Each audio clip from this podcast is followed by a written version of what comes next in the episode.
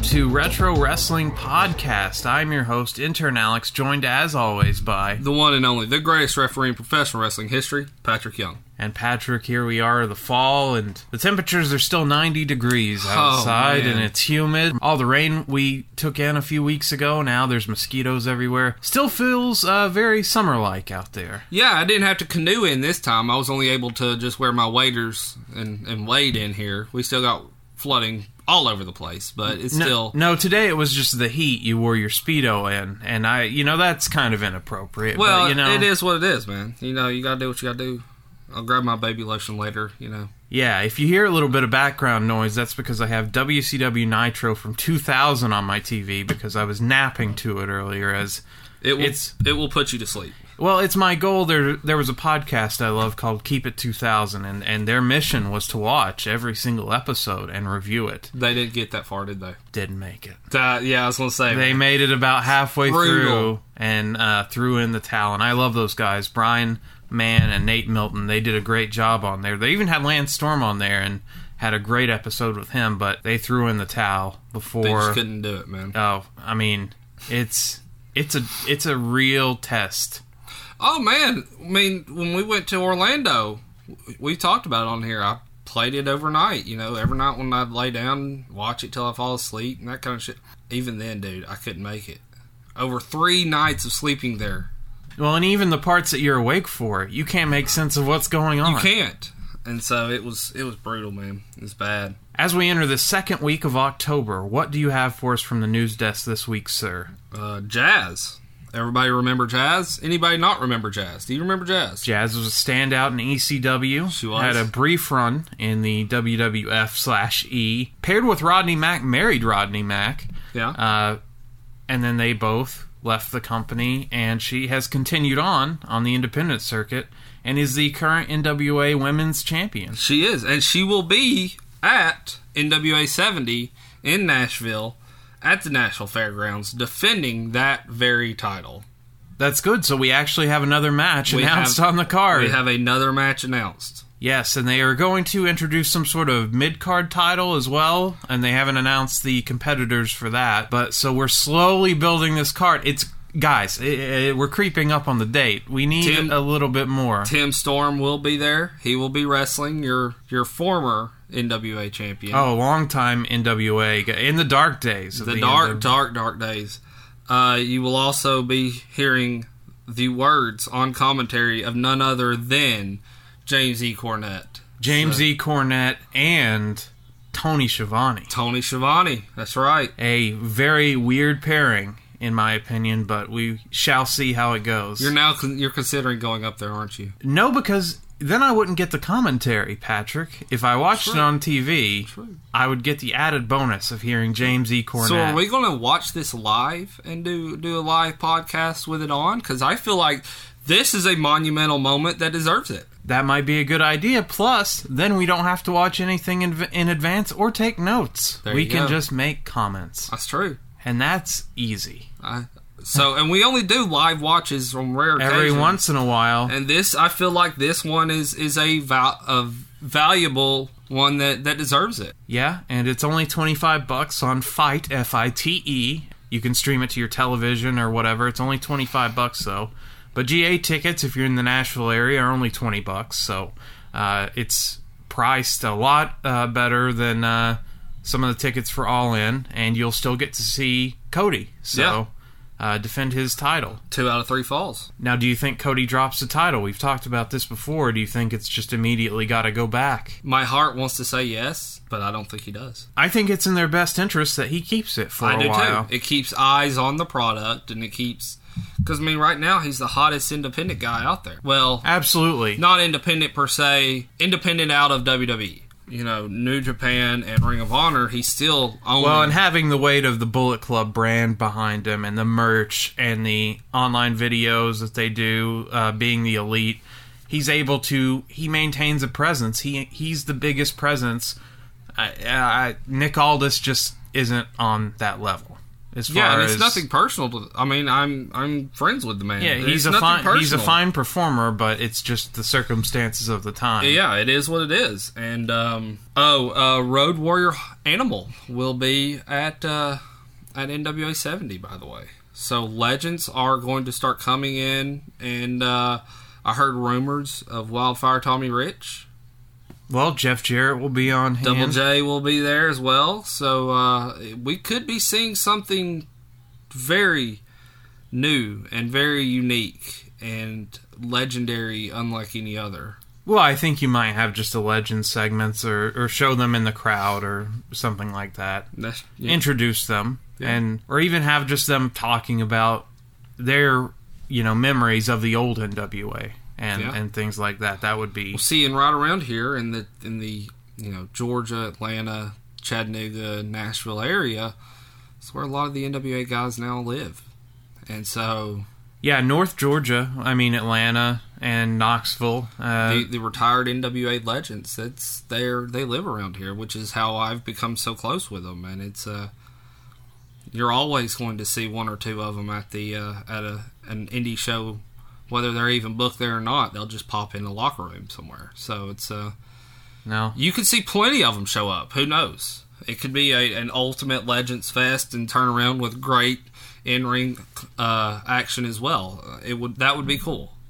yeah. Uh, Uh, the potential is is there for this show to really kick off and and make something major for uh, for the NWA. Well, my only concern, and I said it before, is guys, you got to get a card out. I'm sorry, I just I I, I like to know what I'm getting into. We're still what three weeks out? Two weeks out? uh, still- two weeks, two two weeks. weeks from today. Two weeks.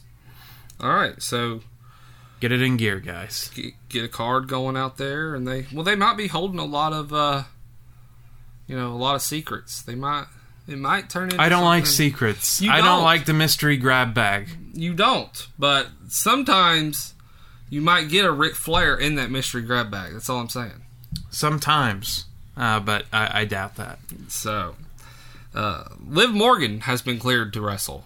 Thank Yes. goodness. She competed at Super Showdown. She was in the six woman tag with the Riot Squad against the Bellas and Ronda Rousey, who ended up winning the match with a double armbar. It looked ridiculous. Did Brie kick anybody else in the face? I am not sure her involvement because I didn't watch uh, Super Showdown. It aired here live at 5 a.m. on Saturday morning, and I haven't watched the replay yet. I, I, I haven't watched it either. But they actually did something very weird for WWE standards, and they let the Australian people who were booked on the card win. It, it was pretty crazy. It's crazy so, what they did. So hometown boys, more or less, and girls ended up uh, ended up winning. That's right. The Iconics went over in their match, and Buddy Murphy is the new cruiserweight champion. And to a huge reaction in front of 65,000 people, it almost kind of brought back memories of Bulldog at uh, SummerSlam, though definitely not on the same level. I mean, the IC belt was in much higher regard than Right. the 205 Live Championship, but still a cool moment that they actually allowed to happen. And a moment that they miss so often that I was certain. Uh, I play this prediction game with other podcasts. Josh and Stu run this podcast, and I send them a prediction sheet for on behalf of both of us, and I just randomly pick usually, and I pick the Australians to win, knowing in my heart that I'm probably going to botch this because So how are- well did you do in your prediction? I'm just curious now. I did okay. You got I, like six out of out of ten or something. Uh, uh probably a little. Because it was ten matches, right? It was ten. It was nine or ten. I think it was ten. It was ten exactly. It was ten exactly. Okay. Um, so I got five. I went. I went fifty percent. Nice. And You went but 50-50. some of the some of the things that you score points on is you have to guess which tag member makes the pin, which tag member loses, how the match ends, and DQ pinfall submission. Some of that stuff I, I did not get correct, such as well, obviously, such as Shawn Michaels interfering. Oh yes, that's correct. Yes, uh, the Undertaker. The main event of the evening was, of course, Undertaker Triple H last time ever, which you can always take their word for it. You can always trust in the WWE You when will they never you see that match ever again. Just wait till next month. it was a no DQ match. Michaels used Triple H's sledgehammer and hit a sweet chin music, and then Triple H hit the pedigree, and there you go. A bald Shawn Michaels. a bald, uh, very odd looking, uh, with him no hair. Yeah. very weird. I wish he'd kept the buzz cut. At I least. could, yeah, the buzz. I could deal with the buzz. Bald man just doesn't work. Sorry, So many bald guys in wrestling. Anyway, just doesn't work, man. so after a pedigree, Triple H, congrats, you finally beat the Undertaker at a basically a glorified house show. But you did it, and you beat him when he was the oldest person in the match. The combined age was between these four people were The like two person- something. The oldest person on the on the card. It really, I mean, That's true. He was only, and he's only older by Shawn Michaels by like a few months. Both these guys are 53 years old. so old you said you said wait, you said over two hundred years combined. combined between That's right. The mayor of Knox County. Kane, Shawn, Triple H, and Taker. Yes, that was 200 years of uh, life there. Damn, Yeah, two centuries damn. collided in the main event. I did. Uh, when you put it that way, that really like that. That slaps you in the damn face. It's, Oh yeah, well they brought it up a few years ago when Sting fought Triple H. The age that they were, oh, it's over a hundred. Well, this was this was. But you think back to WCW in you know '99, 2000, they had matches that were probably in the 200s. You know, as far oh as yeah, combined. Flair. Well, Flair and Hogan. We're going to see later on here. The angle at the end of the match is what the whole thing was based around. Of course, the speculation is Shawn coming back, and well, so all four men do the glory spot. They all hold each other's hands high in the air, and Shawn even looks up to the looks up to the heavens, and he looks up to the crowd, this massive crowd in Australia, and all of a sudden, the Brothers of Destruction attack DX with a choke slam and a tombstone.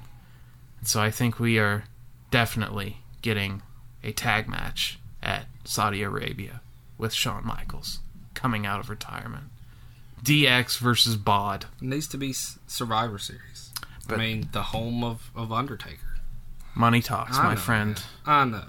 Yeah. It makes you wonder if that was part of the deal, though. that they'll have to work Survivor Series too. No, if Shawn, you know, we'll let you have another show if Shawn comes out of retirement or something like that.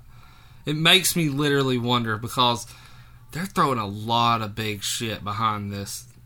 Well, it's because they get paid for it. So, They already got paid for it. They could just put on a regular damn Raw for all that cares. oh no, I think they, I think, I think Saudi Arabia has an opt-out clause. So you Oh, have really? to, you have to continually make A good product. the Sultan proud or whatever. The Sultan. Uh, he requested, from what I heard, some of the people in Saudi Arabia for the first card requested wrestlers that were dead. They were so unfamiliar with the product.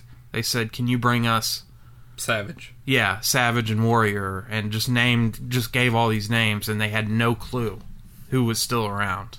They just wanted big names. So Are we going to see women's commercials in this uh, in this one as well? on the broadcast, you will, but they won't see them in the arena. well, they did last time. That's why I'm asking. Oh, yeah, that's right. I forgot about that. Oh no, they they will correct that. And all hell broke loose over that because they were pissed. Well, not only So- that, but that segment where they had uh, the Daivari brothers beaten down for being um, not from Saudi Arabia, but from Iran or Yeah. whatever. That was pretty controversial. They made Sami Zayn stay home because he was from Syria. I mean, he's Canadian, but he migrated there from Syria as, as a child, and uh, but he's injured, so that won't play into this one. Uh, so Shawn coming out of retirement is a big enough draw that that's And why are we giving it over there when we should be giving it over here? Well because I think that Give it to your fans that actually have been behind you for the longest amount of time. Well, but this is just a tag match. You're not getting the singles match, which I think we will get in America. Shawn and AJ. Who's who are you thinking? I I'd love Shawn and AJ. Well, a couple know- years ago when they tweeted out that picture of SummerSlam Shawn versus AJ, got a lot of reaction, and that They- would that would be my pick. they did it again for the Royal Rumble when they were going to be in uh, San Antonio. That Royal Rumble Oh, in San Antonio. Uh, San Oh, that's Antonio? that's the picture though. Oh, that was it? Yeah, Okay. that, um, yeah. They tweeted out that picture of the Royal Rumble and, and teased Shawn 'cause since it was in San Antonio and put AJ on the other side just to get people talking and didn't come through with that. That would be my pick, that'd be my pick. but I'm actually more leaning in the direction of I think they would choose Daniel Bryan since he's Shawn's student, and it would be the culmination, basically full circle. The student challenges the master. I know you're not a huge Daniel Bryan fan, but I really think not.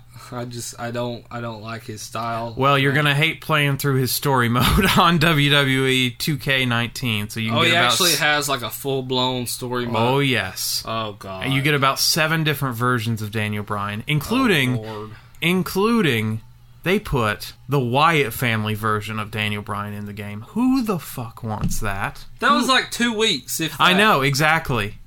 It is bizarre. That was the only time I liked him. We'll get into a 2K19 discussion shortly, but uh, the rest of the notables from the Super Showdown card.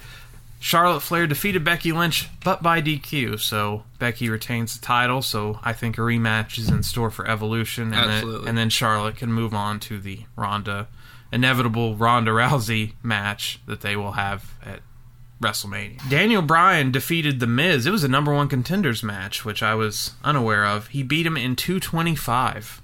So, Miz performed a running knee on Bryan for a near fall as The Miz tried for the skull crushing finale. Bryan reversed it into a small package to win the match. So, maybe a bit of a play on Daniel Bryan getting beat in 18 seconds at WrestleMania. Maybe that was what they were trying to uh, conjure up. But once again, the WWE Championship goes on fifth on a 10 match card. What an embarrassment. And also, Samoa Joe uh, lost to AJ Styles, so I think uh, any hopes of a Samoa Joe title run, it's over. Uh, and now they've moved, And A- It's it's it's could quite possibly be over for good. I mean, and it's a shame because he's a great promo and a is. great wrestler, and uh, I think they they just don't see him as a champion, and he's pr- and maybe he's okay with that. But he was defeated by AJ Styles. AJ Styles won with the calf crusher, got Samoa Joe to tap to the calf crusher, which shows you a lot of respect that Joe probably has for Styles because Yeah. that move usually never hasn't won a match to my knowledge ever. So here for the first time, I mean, outside of maybe he probably beat like James Ellsworth with it, but like you know, on a actual you know superstar, Right. we uh, he got to the calf crusher from the Coquina clutch. So he beat him with his secondary move from Joe's primary move. So that is uh, it's impressive. yeah. Uh, we had John Cena and Bobby Lashley team up to take on Elias and Kevin Owens, and the main story there was John Cena's hair is very odd looking. He's a very odd looking man with hair. This man should stay. You talk about Shawn looking weird bald. John needs to keep the hair gone because he looks like JBL with his hair grown out. Really? Yeah, even JBL tweeted out a picture of them side by side and said, "I, I love John Cena's new hair. He looks great. Only cool people have that kind of hair." so, uh, there you go. Those were the real notables from the show. The rest was just all, you know, New Day beats the Bar. Uh, nothing really else to to speak. The Shield win, of course. And there you go. And that was Super Showdown uh, around 65,000 people in Australia. And uh, I think they should do more events in uh, definitely bring one to Great Britain. I'd love to see another another outdoor venue. Uh, Oh, I mean, they could always do Wembley Stadium again. That would be great. I would love that. So, what else do you have for us from the news desk this week? Well, I mean, not only because we're wrestling, but we do cover MMA. UFC 229 Yes. ended very, very bizarre. Um, throughout the fight, one, Well- one of the participants was more worried about taking on the the uh, upcoming opponent outside instead of taking on his opponent in the cage. anytime there's a Conor McGregor match, he brings his entourage. Correct. And these guys love to talk shit. And Yeah. apparently this guy was probably talking shit to Khabib Nurmagomedov the entire time uh, during the match. And so when so in a shocking finish, because I think most people expected Conor to win this match, uh, Khabib choked him out in a rear naked choke in round four. And as soon as he did, he hopped the fence and goes after this guy that's part of Conor's crew and starts fighting with him. They start brawling through the crowd. They did. And then, as Conor is recovering from being choked out, one of Khabib's guys runs in and starts attacking him. So it was like it was like pro wrestling. It turned into a melee, and I mean melee as in Khabib and two others. I'm assuming the other two involved uh, were all three arrested, left in handcuffs. no belt was uh, presented. No belt was presented. And uh, to my knowledge, Khabib is yet to have been paid because they're saying Right. it was a disrespect to the uh, the UFC brand. Well, the Nevada State Commission is holding his purse. So uh, Conor apparently got paid, but Yes, he did. Well, he did nothing wrong himself. all right.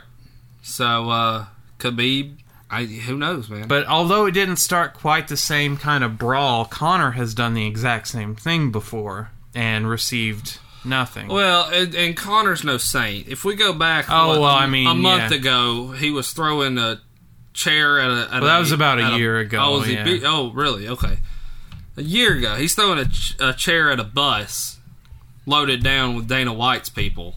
No, loaded down with fighters. Some of them got cuts and were forced off a card. They had to totally reshuffle a card uh, because Conor injured some of them. One of them, Oh, he shattered this, one of the glass out of the uh, out of the bus. If you, I, I just recently saw the video, and it was very bizarre. Rose Namajunas, uh still talks about being frightened from this day because she was on the bus. She didn't get injured, but uh, still talks about having like almost PTSD from this guy chucking a. He just exploded, man.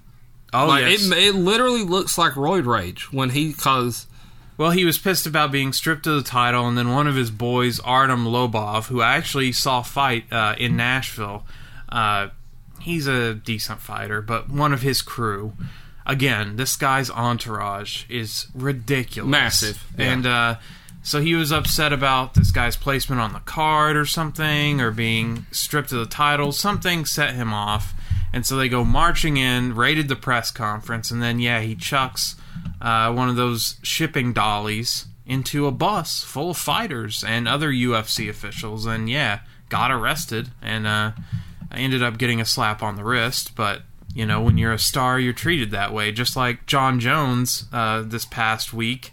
Turns out he's going to be eligible to fight in October, despite being a two-time uh, test positive in the USADA testing pool.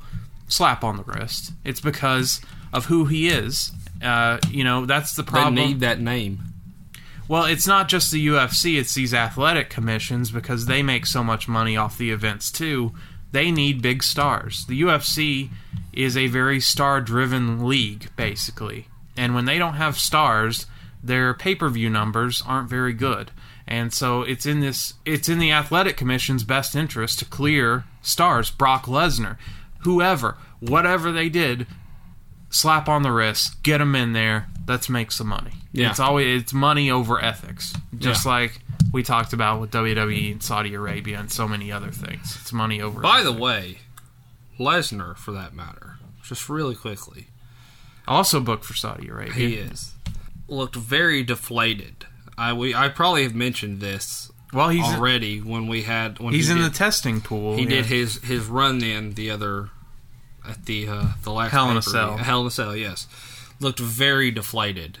So that tells me Vince is allowing steroids again. I'm just saying. Well, no, they've admitted to that as far as uh, if you are a if you are listed as a part time uh, wrestler, you're not subjected to a drug testing policy. That's what happened when uh, he had that SummerSlam match with Orton because he had failed the drug test from the UFC fight he had. Right. And uh, they still let him fight because part timers aren't subjected to that. Now, what defines a part timer? Well, I'm sure that's up to the company. And John Cena. John Cena, Triple H, uh, Shawn Michaels, for that matter. I mean, Shawn's looking pretty jacked. Shawn is looking jacked when I saw him on Monday because I Uh, tuned in Monday for the main event or just for the last. Oh, the last segment. because I yeah. knew when they the said choke slams. Oh yeah, they said Shawn was going to be on. I was like, oh well, they're building for this Sunday or this Saturday. I mean, so he'll be last. But uh, yeah, he was looking jacked. You're you're right. Kurt Angle. Uh, you you get into a lot of uh, people that you could say are part time wrestlers, and uh, you know I'm not saying that Kurt Angle. Kurt Angle to me didn't appear to be you know on anything, but uh, they're not subjected to the drug policy, and that, and that's come out and. It's kind of bullshit, but that's the way it Well, is. yeah, because it- it's the same thing. Star power. It's it's money over ethics. It, it has it came out. I remember us talking about that now, but um, last year. But it, it's still in and of itself. It's it's a horrible horrible thing because a you're allowing it, and b you're it's okay for one guy but not for you. well, yeah, you're saying How do you allow people to become stars if they can't compete on the level of the stars? That's, that's all I'm getting at. we talked about it last week, but Drew McIntyre and uh, Jinder Mahal, when they showed back up into the company, it looks like they had really been working out really hard. And all of a sudden, it's strange. It's they gone. received pushes, though. Yeah. And Jinder, well, he's been sent back down the card, and he's No. not not looking quite as, As buff, jacked. But yeah. Drew McIntyre, who's on the ascent, still looks pretty big. I mean, who knows? You know, it just it just leads me to believe, and and with this doctor and everything that's come and what happened with Brie and Liv Morgan, there's a lot of questionable medical decisions going on in the. WWE. Yeah, and I'm not saying that make everyone follow it or do away with the drug policy and let everyone have a fair chance. That's all I'm getting. Have a fair chance to use drugs. Well, I'm just saying Yeah. because Well, no, I understand what you're saying. Daniel yes. Bryan's never going to be so jacked like The Rock when he come back his last. he can't look like Roman Reigns, yeah, so I mean, and he wouldn't. He, he- I mean, he's you know Daniel Bryan, so it's, but I'm just saying though, you're not. You're truth. You're truthfully, honestly, not giving people a fair shake and a fair opportunity to. well, and I think that all dates. This all goes back to the man in charge who loves muscle-bound bodies. Oh man, I in his what he's got to be 76. he's 73, so you. 73. I was close. I knew he was mid 70s. but he he loves bodybuilders and big oh, and, bodies. and, and uh, to this day, he still, I guarantee you, stays on top of that. I can sit here and say that he prefers that look, and those guys get pushes, and those guys get special treatment. But you know, at the same time, AJ Styles is your world champion on one brand. That's so very true. That's a very true statement. And you have the likes of someone like a Braun Strowman who isn't using steroids, but is naturally jacked. well, he's a weightlifter. Yeah, Exactly. Mean, He's just or a Co or a not Kofi Kingston, but Biggie Langston, who is just naturally jacked from the years of becoming a weightlifter and things like that. If you do it yeah, it's not across the board. It's not like everyone that shows up there looking like Yeah. EC3 are, are Yeah. getting pushed right to the top. So right, I'm, that's all I'm saying. I either give everyone a a fair playing field well, yeah, it's or not. I, I'm not condoning drugs at all. I've never used drugs in my life. I never will. No matter what Well, it'd be like if you worked in an office and some people are getting drug tested and some people aren't, and there's no, you know, reason to pull Bill aside, you know, and give him a piss test. Yeah. And then let the other guy, let Jim sit there and Right. type away. you Exactly. know. I mean, this could get into a much larger discussion, but I agree 100%. And this this also translates into uh, mixed martial arts as far as, you know, they do have a strict drug testing policy. They have the same drug testing policy as the Olympics, USADA. But if the punishment is just going to be a year and or time served or a slap on the wrist, Just Why take, even have take it? it? Just fucking.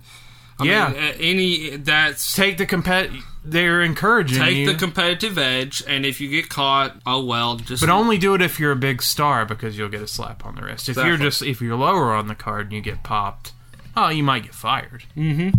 So make a name and then you can do whatever you want. yeah, But this go that goes true for anything. star power and money talks. Yeah. So it's just I, I find it to be very disrespectful and very disgusting. You know what else I find disgusting and disrespectful? What's that? WWE forcing people, and apparently I'm not the only one. There's a pretty big outrage out there. I got an email on Friday. No, yes, Thursday. Thursday, sorry. Stating that my game that I paid for, the Ric Flair Woo Edition, uh, back in August of August 16th, um, when my bank released the funds for 30 days for them to pick up the payment. WWE did not pick up the payment. At which point in time, I get an email stating that they will hold my Woo Edition for 24 hours for me to pay again, or they will sell it to the next person. And however, I had not paid for it. And I started looking back and I'm going, yeah, I did. And found the actual transaction in and of itself and where they took the money. Not only did I pay them, they actually collected on their end. And they're coming back saying that I didn't. And that, so they charged me a hundred and sixty dollars the first go round. Then to guarantee within that 24 hours or it was gone, I had to pay again. So I had to then pay $180 because shipping now has gone up at last minute. And that's what everybody's bitching about. It's not just me, but apparently this has happened with multiple people. WWE the the secret is or the you know WWE sold more of the Woo edition than they had and now they're trying to skimp out on it and uh, not have to hold true to it. And so I thought I went ahead and paid my hundred and eighty dollars at this point in time to get my Woo edition overnighted, so it should be here tomorrow uh, at 10 a.m. If it has not, then I am. You will hear about it next week again on our next recording. However, now I have to go back and fight to get my hundred and sixty dollars, the first go around, money back. So I have now paid. Let's see here. We're going to do the math. Just for shits and giggles. I have now paid $340 for the Ric Flair Woo Edition. You paid what? I now paid $340 for the Ric Flair Woo Edition. Wow, that's uh, pretty impressive. So it was 160 the first go around, then shipping went up, shipping and handling went up to now 180 this go around. So now, I have to go to debate with WWE with my actual instead of going to them, you should dispute it with your bank or credit card. My company. bank is doing the exact same thing. So we are now going to debate and dispute this and try to get my $160 back from my first time paying for it. Well, uh, I hate to say that pretty much called it. You called did, your own man. shot I did. Babe Ruth. I did because I told you. You and I had the discussion about it selling out, and we even talked about it on here. Yeah. Selling out, and I had a run in with Walmart just kind of this way. Uh, with the Hogan edition. with the Hogan edition, and so it's ridiculous. Ridiculous. By the way, the Hogan edition I paid four hundred and eighty dollars for. That's the most I've ever spent for an- a WWE. Did you have to buy it from a scalper? I bought it off of Amazon oh, from, from a significant. No, I bought it off eBay. Sorry, from an actual person Yeah. after it was then launched, and so right scalped. Yeah, scalped off. So yeah, four hundred. you wanted it that bad. Yeah. And so I just find it to be, a, you know, bizarre that now not only did I call it, but the fact that the game that they are promoting, the game that they are selling, is their game. It's not like it's Walmart or going through Amazon or going through. I can expect to to have a little bit of issues and problems with them. I thought where you went through Amazon, correct, or you went through GameStop? I went through GameStop. You yes. did make it through GameStop. Okay. I thought because GameStop had sold out, second best safety net was WWE. So I made my purchase off WWE Shop. No, when you told me that, when Thank we you. had this discussion originally, I thought I actually had more confidence in your order than I did in mine. Right. Because it's their game. Well, right. And even in anything you buy on GameStop, they have fine print that says we can cancel your order At any time. for any reason. And so I was not very confident. And plus, this week before I got the Woo edition, I mine did arrive. GameStop came You through got for me. yes. and it came on day one. I mean, I didn't go line up for the midnight release, but the shipping. I wondered why shipping was so expensive. They got it to me on day one, so they did they did me right. It was it was excellent to to have the game. Um, but earlier in that week, I earlier this year I lost a very good friend of mine. It was my PlayStation 3, the fat edition, the Yes. the big black shiny PlayStation This 3. you were very upset over this. I was very torn up. I'm still am, to be quite honest, because We need to have a funeral, I think. I'm hoping that one of my friends who is a techie can can look can open it up and maybe try to salvage it. Well, anyway, it, it was it was the it was an 80 gig edition, but it was backwards compatible with PS2 games. And the thing, the great thing about that, not just the backwards compatibility, because I have a PS2, I can just plug that in. That's what I ended up doing at, at the end of the day. But uh, it also upscaled the graphics and it smoothed the graphics out, and so the games looked great on it. And it was my best friend for many years. Oh, it was. We spent hours, you and I both, playing on it. Oh yeah, it had a lot of great titles. It uh, Yeah. it also to me like later on it became you know it had Netflix on it and it had and I had like MP3s on there and like I spent hours playing Madden on it. I, it was great times. Yeah. But anyway, sadly it passed. It passed on. So I needed a replacement. First, I went to eBay and I tried to get the exact same model, and so I paid $180 because these things still hold their value. Now Yes. I paid I paid $180 for a game system that came out when I was in high school, but still, uh, because of its backwards compatibility, these things are rare and or more rare than the other ones. And so I I paid the extra money. I said I'll just I'll do it. I'll do Bite it. the bullet and do it. yeah, and it came with some games and stuff. So I get the eBay seller to send it to me. Open it up. This thing is a piece of shit. I don't know what people are doing to their game systems, but they are beating the fuck out of them. Anyway, the, the lid of this thing slid off. Like it's on and off, which isn't a button on those. It was just you hold your finger over it. Right. It was held together with tape, and I was like, okay, you know, it's in. It looks like it's in bad shape. I'm still gonna give it a go. Go and hook it up, and I plug in my controller to the USB. That's the only way it registers controllers. Right. USB doesn't work. So now I can't use any controllers. So I had to send that one back. The lady didn't want to pay the shipping, even though it said in the thing the buyer or it said the seller will pay the return shipping. So I had to I had to call eBay to get that fixed. So then I say, okay, well that didn't work out well on eBay. I'm gonna give up on a backwards compatible console. I'm just gonna get one of the newer ones and. Uh, you know they're all pre-owned because PlayStation, for some reason, why they don't make these and sell them for seventy bucks, I don't know. Why don't they make thirty million Woo editions? I don't know. So they don't make new ones anymore. So I bought. I went to GameStop.com and I found a blue version because I thought, oh, this blue version is Had a special limited edition. Collectible something, yeah. Someone cared for this greatly Yeah. Before they traded it in, so I'll You, order that. well, sp- to to express the fans, not to interrupt. You and I take very good care of our things. Like yes, we, you, we- you you even kept your PlayStation 3 under a towel. I did to keep dust off of it Yes. when it was not being played. I did. I very, very much so take pride and care in, in all of my things. And uh, you are the exact same way, just like me. And so this, you know, it is it's mind blowing to you and I to see how other people can just treat their stuff like shit.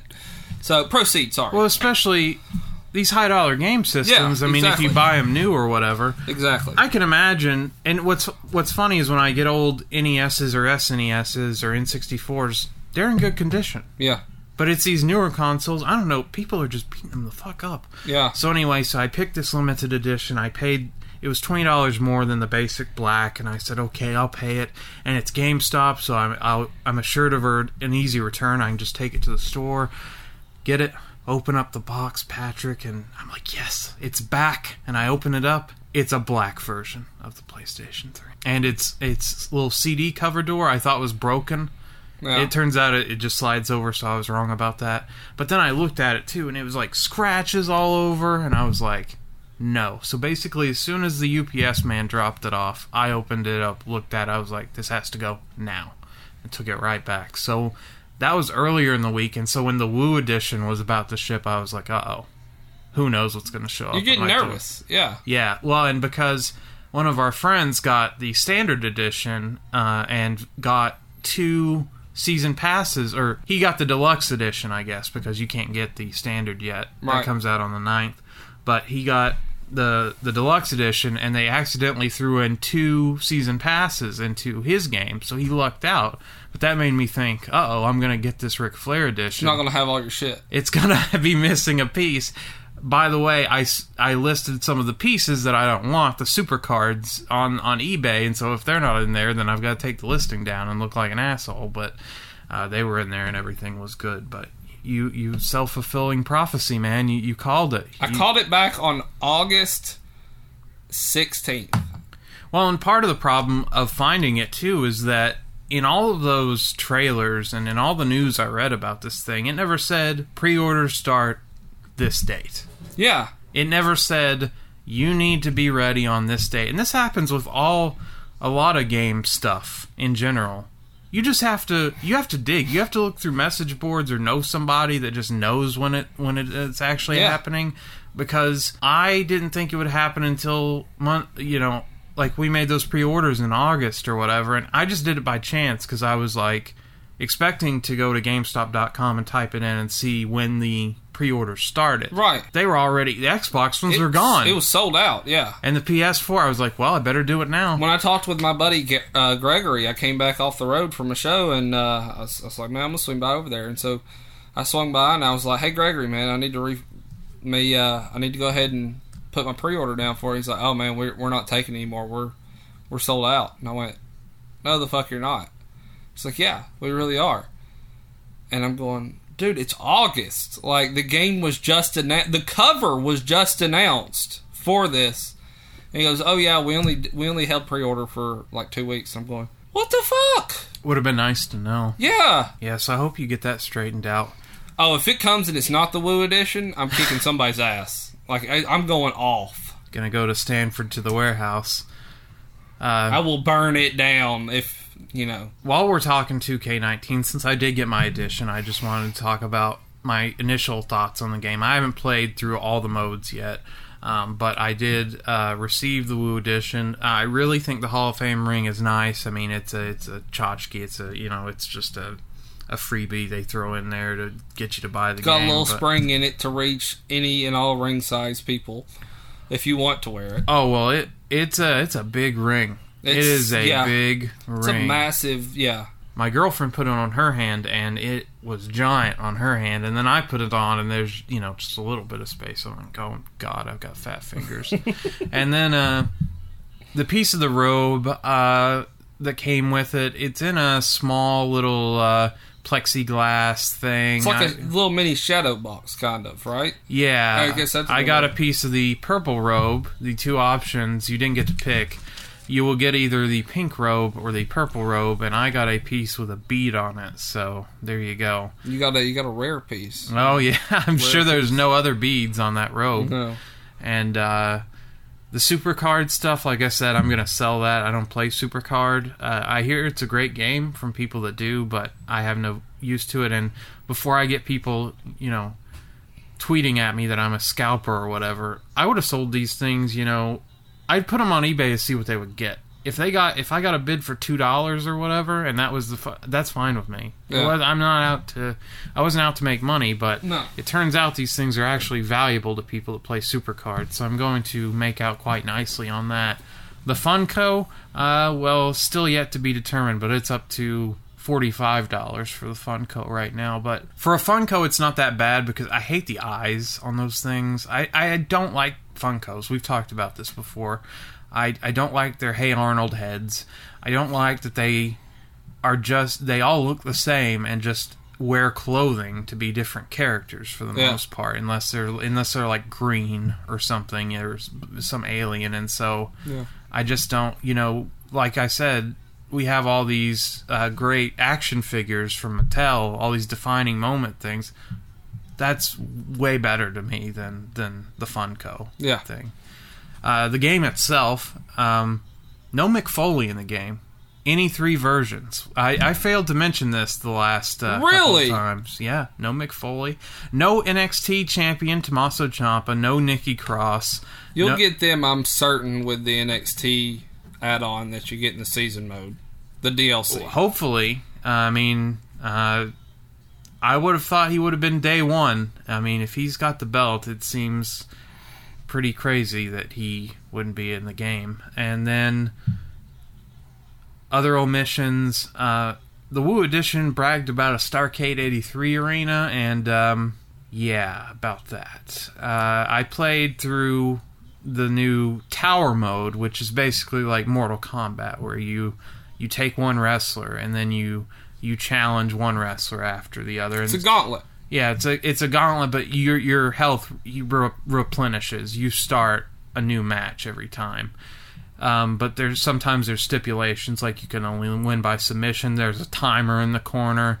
Sometimes you both start with finishers. Sometimes you've got like one finisher and he doesn't have any, or sometimes he's got two and you've got none, and different scenarios like that. And I played through the Ric Flair version and the Starcade 83 arena. If this is what it's supposed to be, kind of disappointed And. I know that Starcade 83 was pretty low production value, so you don't have to do much. But if No you, set, nothing like that. Just a curtain. right, if but if you didn't tell me that that was the Starcade 83 arena, I mean, you could make that arena in creation mode.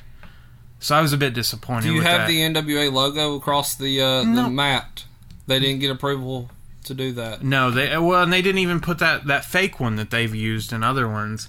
And uh Did you get that on the ring apron? no, The ring skirts, I mean.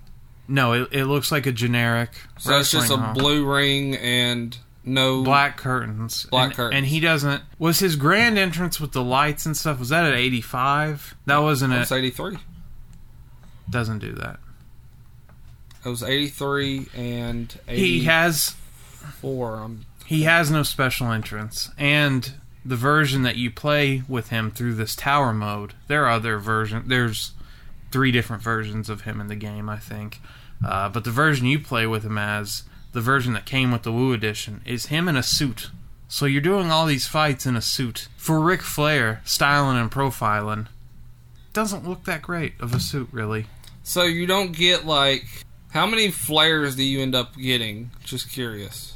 Because you get, obviously, the one that's the downloadable one. Yeah, you. or you get two downloadable ones, right? One-? No, you get two outfits, I think, and then you get the one of this guy in the suit, and then you get Ric Flair ninety one, and maybe one other version. I'm not sure about that, but uh, I- I've only played with the guy in the suit, so. Uh, well, I completed the tower. That was what was important because some of the getting points and stuff like you'd have to put on five star matches every time to meet some of the point things and i was just too lazy to, to do that or whatever but Right. i played through daniel bryan's story mode which has uh, video pieces of him actually talking about his career and talking about they even have clips of Ring of Honor and being Bryan Danielson and uh, a velocity set from his match with uh, John Cena back in the day, and then getting fired, and then coming back, and then getting fired again. And he talks about how shitty the original version of NXT was, and some of the matches are very difficult because you have a set list of objectives you need to complete. At least they tell you how to do them because I would have been lost on some of them. Uh, and there's one with Randy Orton that it took me forever because there was one thing it said send Randy Orton through a table in the ringside area. So I said, okay, well, I'll just use the announcer's table. That's Yeah. a table. It counts, right? Did that, didn't count. So then I had burned my finisher. And Randy Orton, this RKO is very difficult to counter, to time Oh, out, yeah. the, time out Oh, the yeah. countering of it. And so when he hits you with that, you're fucked. You're done. Yeah. Unless you can kick out, which you have that little sliver of red to hit in that circle. and uh, it took me multiple, multiple tries. And then sometimes you had to uh, you had to use a kendo stick on him and put him in the yes lock with the kendo stick, and that that takes a finisher. And you needed to do all of these things, and sometimes, and when you would do some of them, they would go to cutscenes, and they would and then you would go on to the next objective. Oh, it shows you actually like live footage from back it- in the day. Well, it shows you the computer version. It shows you with the game Oh, graphics okay. what happened in the match. Gotcha. But then, you know what's weird about some of this? Uh, so the commentary is still awful. I mean, they the commentary during the story mode is good because they include details about like About where that bo- specific match, or yeah, about that specific match and about the characters. Basically, it, where the the characters that are involved in the match are at that time in storylines. Like Yeah. during Cena's match on Velocity, they're like, next week he's challenging Brock Lesnar, and you know, like, and they mention like, oh, Randy Orton is getting ready to do this, and like mention all this stuff or, or whatever. What strikes me as weird about some of the matches, some of the people that that did the commentary for the actual matches like King and JBL, they're still on good terms with the company. So you have matches that Corey Graves didn't call, so he's doing JBL's lines.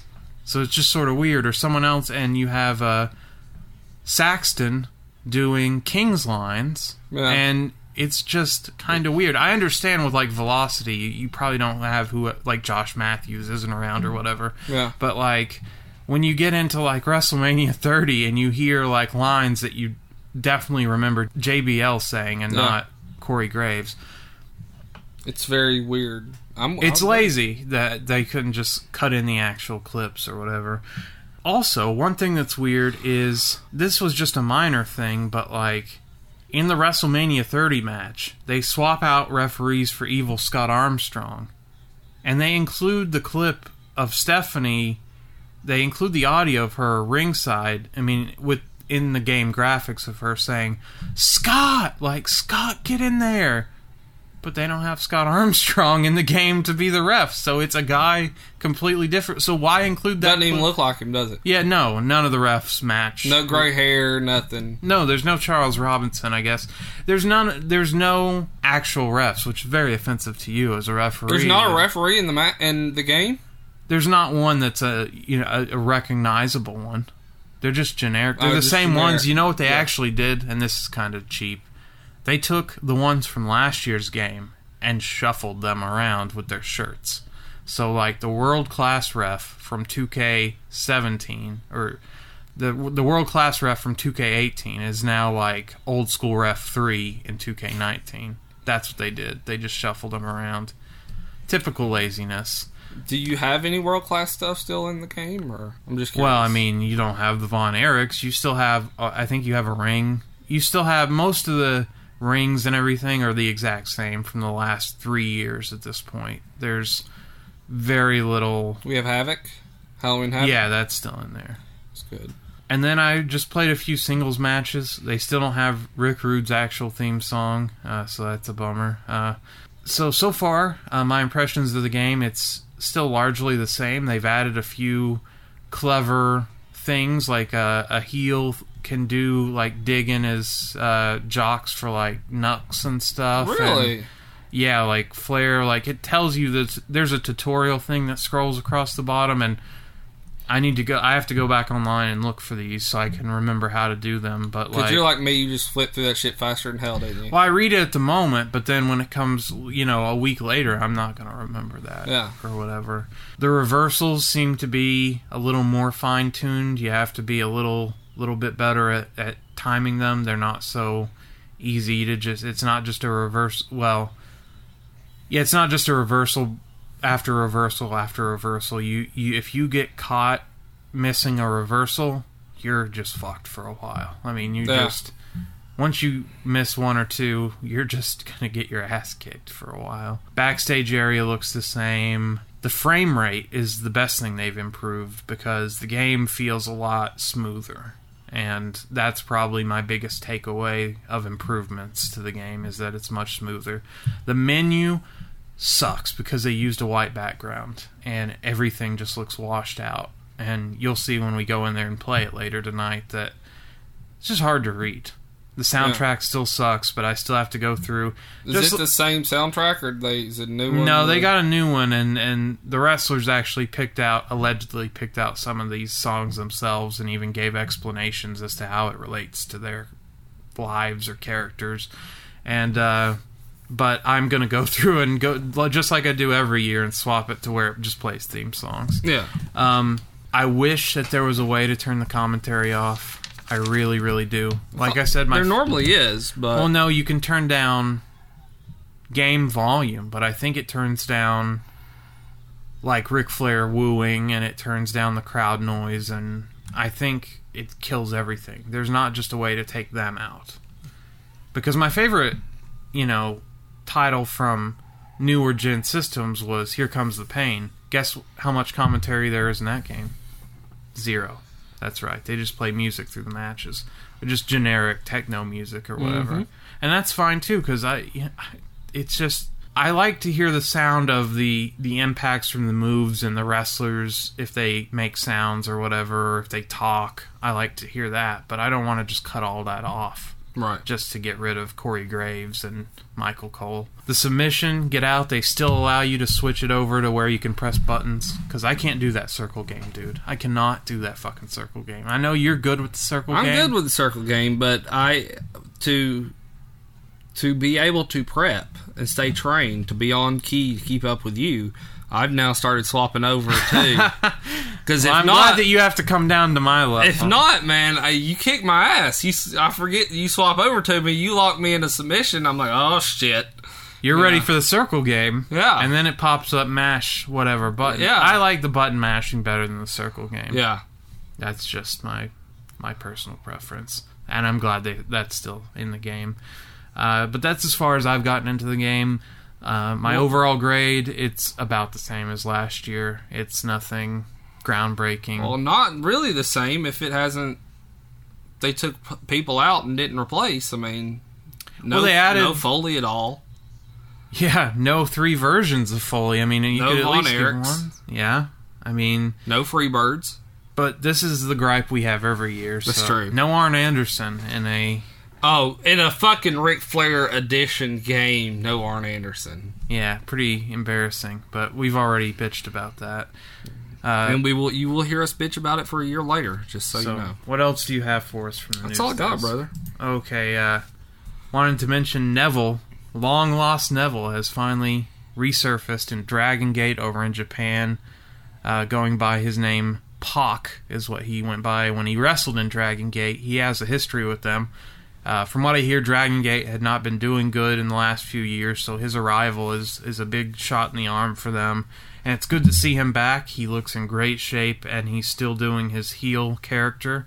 And I think that WWE really fucked up with this guy. They because, did. Uh, That's one that they're going to truly, truly, he's going to get to the level of a Cody or somebody. That, very that- quickly. I agree. That's one that they truly screwed up on. They fucked up, and they're.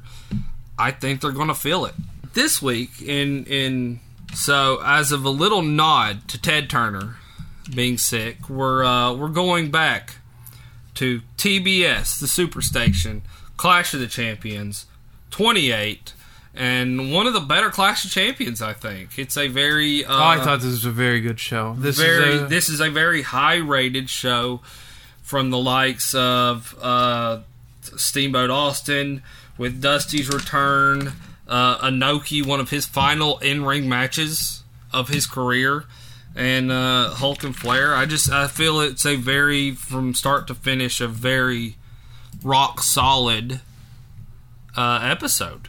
Much better two hours than last week's uh, review. I I would yes we needed this badly.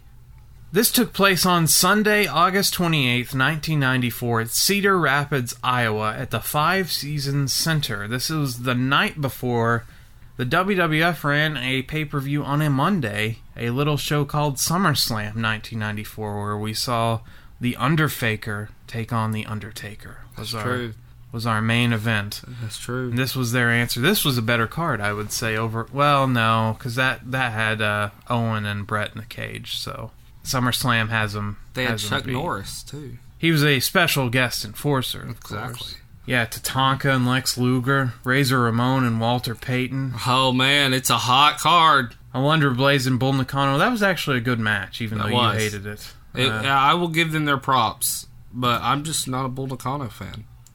But for a free show on TBS, which would have been the only way I could have seen it, I was not watching wrestling at this time, but I do remember flipping through channels and I had sort of wondered what happened to Hulk Hogan and all those guys. And because I hadn't, uh, as a kid, I didn't watch it regularly. I just remembered seeing Ultimate Warrior and I had his wrestling buddy, and I, I remember seeing Hulk Hogan and, and all the stars of the, the WWF the fad of wrestling in the early 90s had dissipated basically and it kind of made me wonder well, where all where is Hulk Hogan now? Why does no one talk about Hulk Hogan?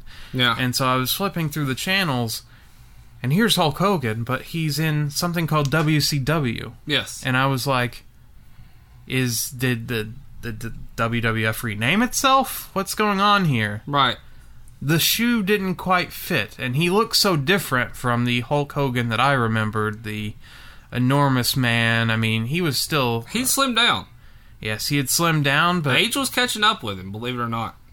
yeah, well, age will never catch up to the Hulkster brother. but I do remember seeing him and just asking my dad what what happened here or whatever, and he was like, "Well, it looks like he uh, he works for them now." Then I tuned back out of wrestling. I, I didn't I didn't stick around. And see, for us, man, I mean, we were an NWA household, so we were a WCW household. We were quite different than you. For me, I the Monday Night Wars, I didn't watch the Attitude Era. I watched WCW, and uh, and to see WCW uh, get the likes of Hogan and Savage. It was just, uh, it was great because here it is, these legends that you hear about I would have thought you would have been offended by that, though. well, not necessarily because it's the legends that you have heard about, but you never really like, like you said, flipping channels. You kind of watched a little bit. Like I knew Andre getting slammed by Hogan. I knew this unbelievable match between Savage and uh, Steamboat. What I knew Ricky Steamboat for the most was Ricky Steamboat and Ric Flair. That was my my memories of these legendary athletes that as a kid, I finally get to see them perform in front of me. And I've said it millions of times. Um, beautiful Bobby Eaton was one of my all time favorites and will always be. And to be able to see, you know, Bobby Eaton go two out of three falls with, with Flair for the title was one of the coolest things ever. And that was right before we started kicking it on up. So we were a dusty household. We were a, you know, uh, uh, we were just a flat out NWA household. When it started picking up here and we started getting a little bit traction, we see the Nasty Boys come in. We see uh, the likes of Terry Funk come in, and uh, just it was it was awesome. well, Terry had been in. He had come and gone before. for quite a while, yeah, because he had worked for uh, WWF for quite a while too. Then a lot of people don't remember, and so Yeah, uh, I, I don't recall that. You don't remember him working for WWF? Not in the early '90s. No, The I'm late sure- '80s start started the '90s. Yeah, I'm sure that he was on. I would recognize. He was on. him. Uh, he was on one or two WrestleMania one, WrestleMania two. He was on one of the, the I thought that was Dory Funk, and no, it was Terry. Dory never worked for him. oh, okay.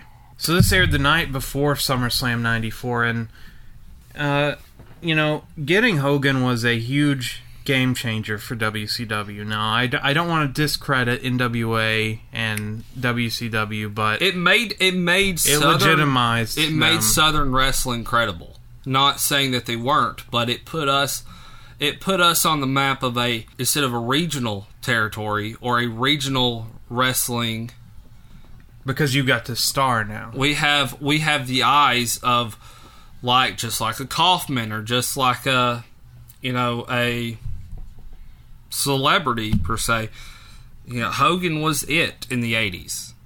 I mean, there's no other. I'm, I'm not didn't, I'm not taking anything away from the likes of Dusty or Ric Flair or anything. Hogan was it, and there's not a true wrestling person out there that'll was, deny he, that. He was a rock star. Yeah. He was the guy, and so our low, our you know, our closest connection to that was the Rock and Roll Express. I mean, the crowd just went absolutely crazy for Rock and Roll Express, and so when we got Hogan in here, and it was just like, man, dude. Now Well, you could say Sting was. That's true. You they they had Sting. hopes that Sting could be their Hogan. That's very true. And as far as a big baby face, because Flair would be obviously the, the That- count. yeah, but you're as a heel, You're right. he's not going to sell merch. Yeah, Sting, you're exactly right. Sting slipped my mind, and I apologize for that.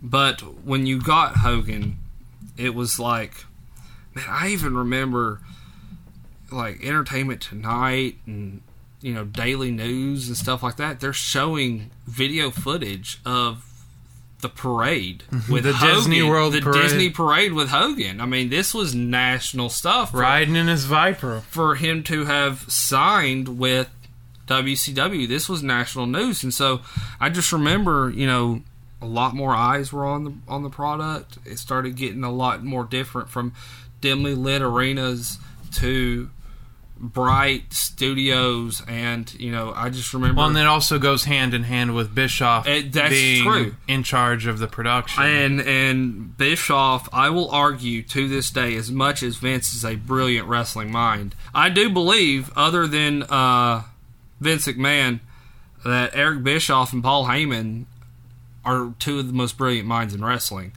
just because they're able to take something and turn it into being magical and turn it into being something memorable that stands out. It's the same. Much bigger than it was intended to be. It's the same, but it's different. yes. It's Well, because WCW actually overtook WWF as the number one wrestling promotion Right. in the world. It's old, but it's new. And I just remember for me, you know, I've got my Sting shirt and I've got whatever, but you're wearing it to elementary school, and then all of a sudden, man, you just start looking over and there might be two of us or three of us, you know.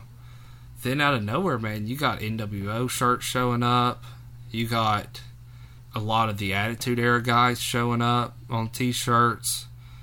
You know, like Rock and Austin, and and kids wearing it to school, and it was wrestling as a whole was booming at this point. I mean, it it well, not '94. no, but, I'm saying when Hogan showed up, That was the it was a rocket ship. It was it was like hold on tight because here we go. And from '94 to late '95, we're riding that gravy train on up. But then when Hogan turns, man, that that gravy train didn't go from steam; it went from you know sparks, and it just took off like a rocket ship.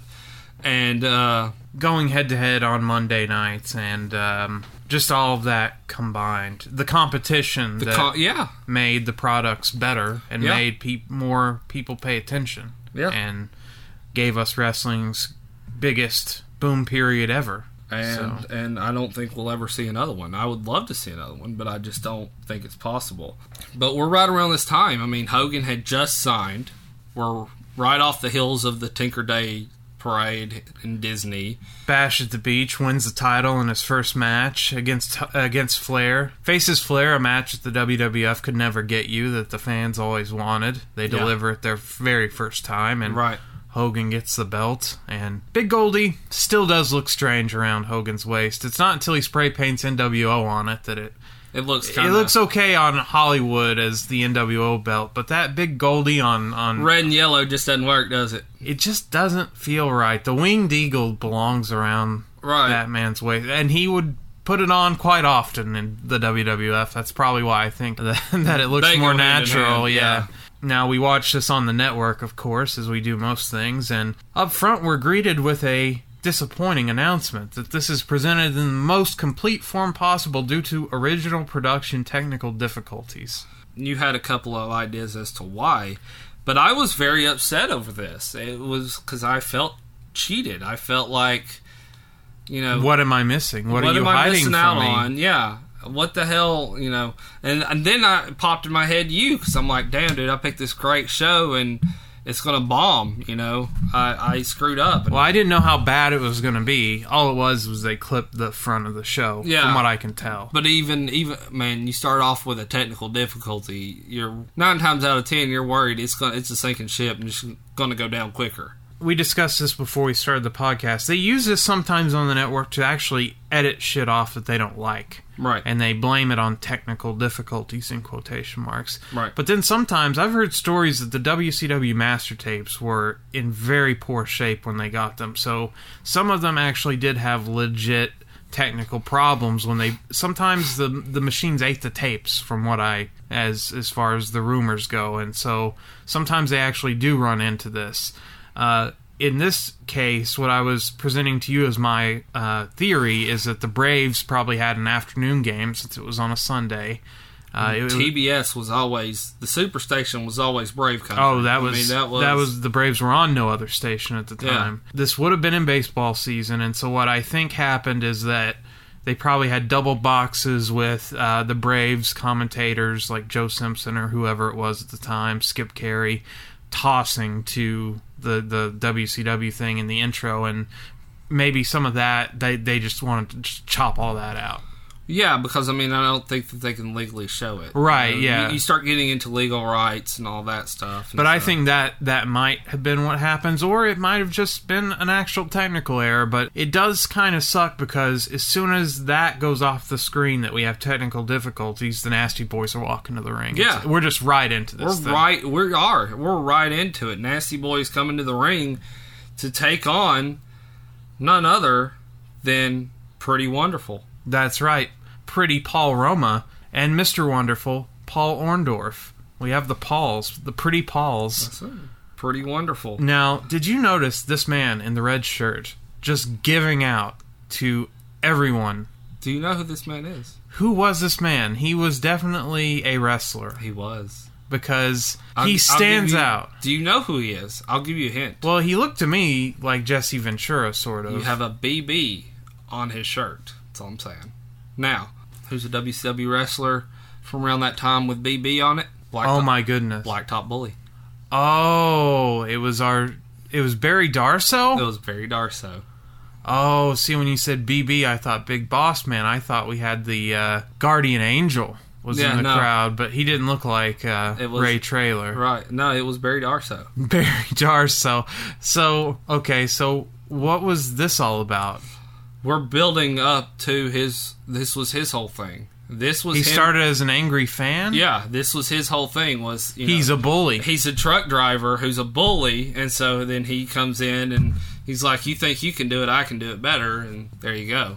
I couldn't identify him. I'm glad that you helped me out because I knew he was a plant. I mean, there's Yeah. no, Oh, yeah. there's no way this guy in the red shirt. I mean, they would cut to him, you know, a lot. a lot. Yeah. Yeah. he didn't stay for the whole show though, No. because towards the end he was gone. After I do believe after Dusty, he was gone. Yeah. Uh, he was not there for Inoki, Regal, or Hulk and Flair. yeah, so he he wanted to get home, or if we even get to Hulk and Flair. right? Little hint, hint, wink, wink, wink, wink, nudge, nudge. After we get the entrances, pretty wonderful are the tag champs. This is not a tag team title match. No. which is not something they would tell us until about halfway through the match. And I was like, fuck you guys. fuck you. Because you know. Free TV can't give that away. Can't give it away, man. You know the Nasty Boys are the hottest tag team going right then. Boy, they were over. You can't. I, I can't ever call them great ring technicians, No. but they are always popular. They and the crowd was hot, man. They were hot. it was a small crowd, but they were hot. Yes, I'm not exactly sure how many people fit in this place in Cedar Rapids, but they they were hot for the nasty. They boys. were, They man. loved them. They just they chanted nasty Yeah. for them, which during the commercial break might have been uh, Gary Michael Cappetta saying "chant nasty, chant nasty." Could be the most dangerous announcer in wrestling. Tony says many WCW superstars could not be here tonight. What? Why would you tell us that? Why would you say that? What is the selling point of that? Is saying And then out of nowhere, we're told, yeah, one of the biggest stars in the company, he's in Chicago. he's not here. Fuck you. Fuck you than the fans. Sting turned heel on us tonight. That's true. He'd rather go visit sick kids at a hospital, I think was the excuse. He was he was visiting sick kids at the hospital, but you know what? I paid money for my ticket. I paid money for my cable subscription. He better be on TBS tonight.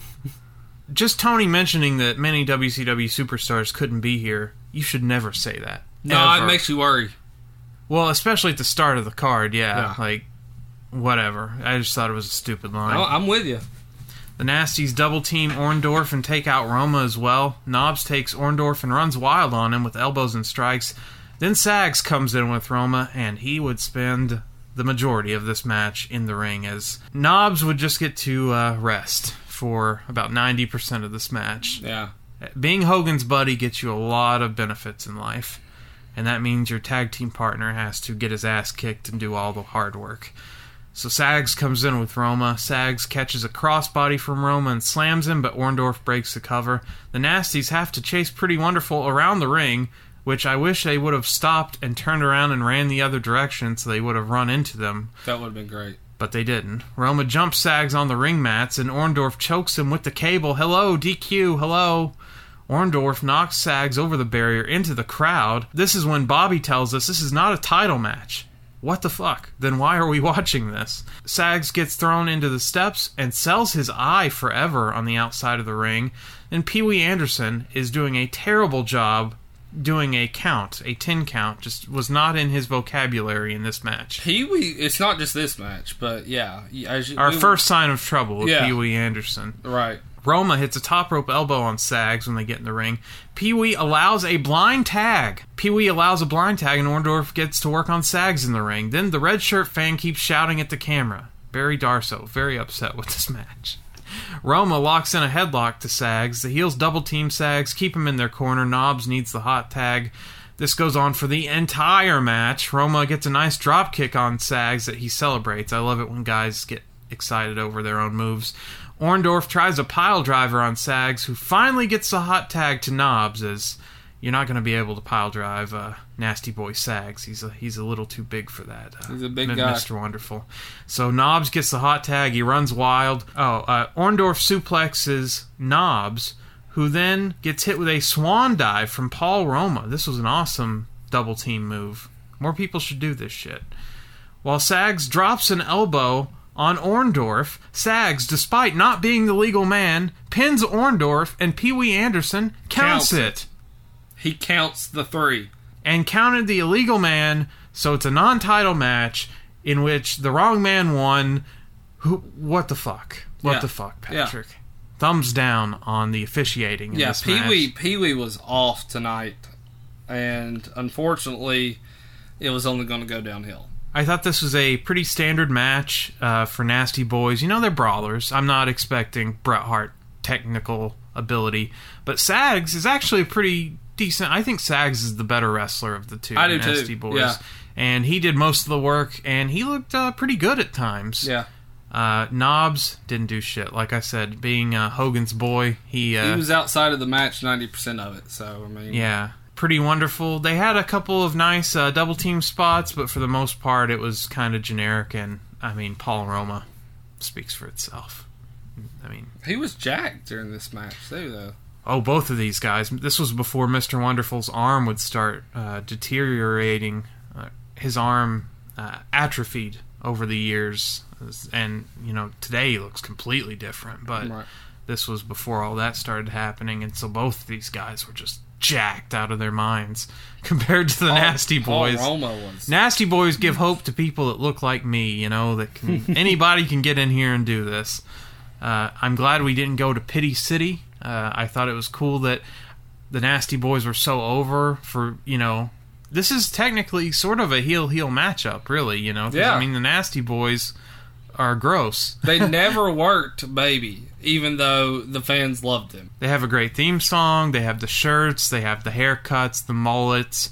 This is what we talked about when we talked about tag teams. You know that stick together. You know that Yeah. that just they go together. It works, and people like that. Yeah, People don't like just randomly paired wrestlers in tag teams, or at least I don't.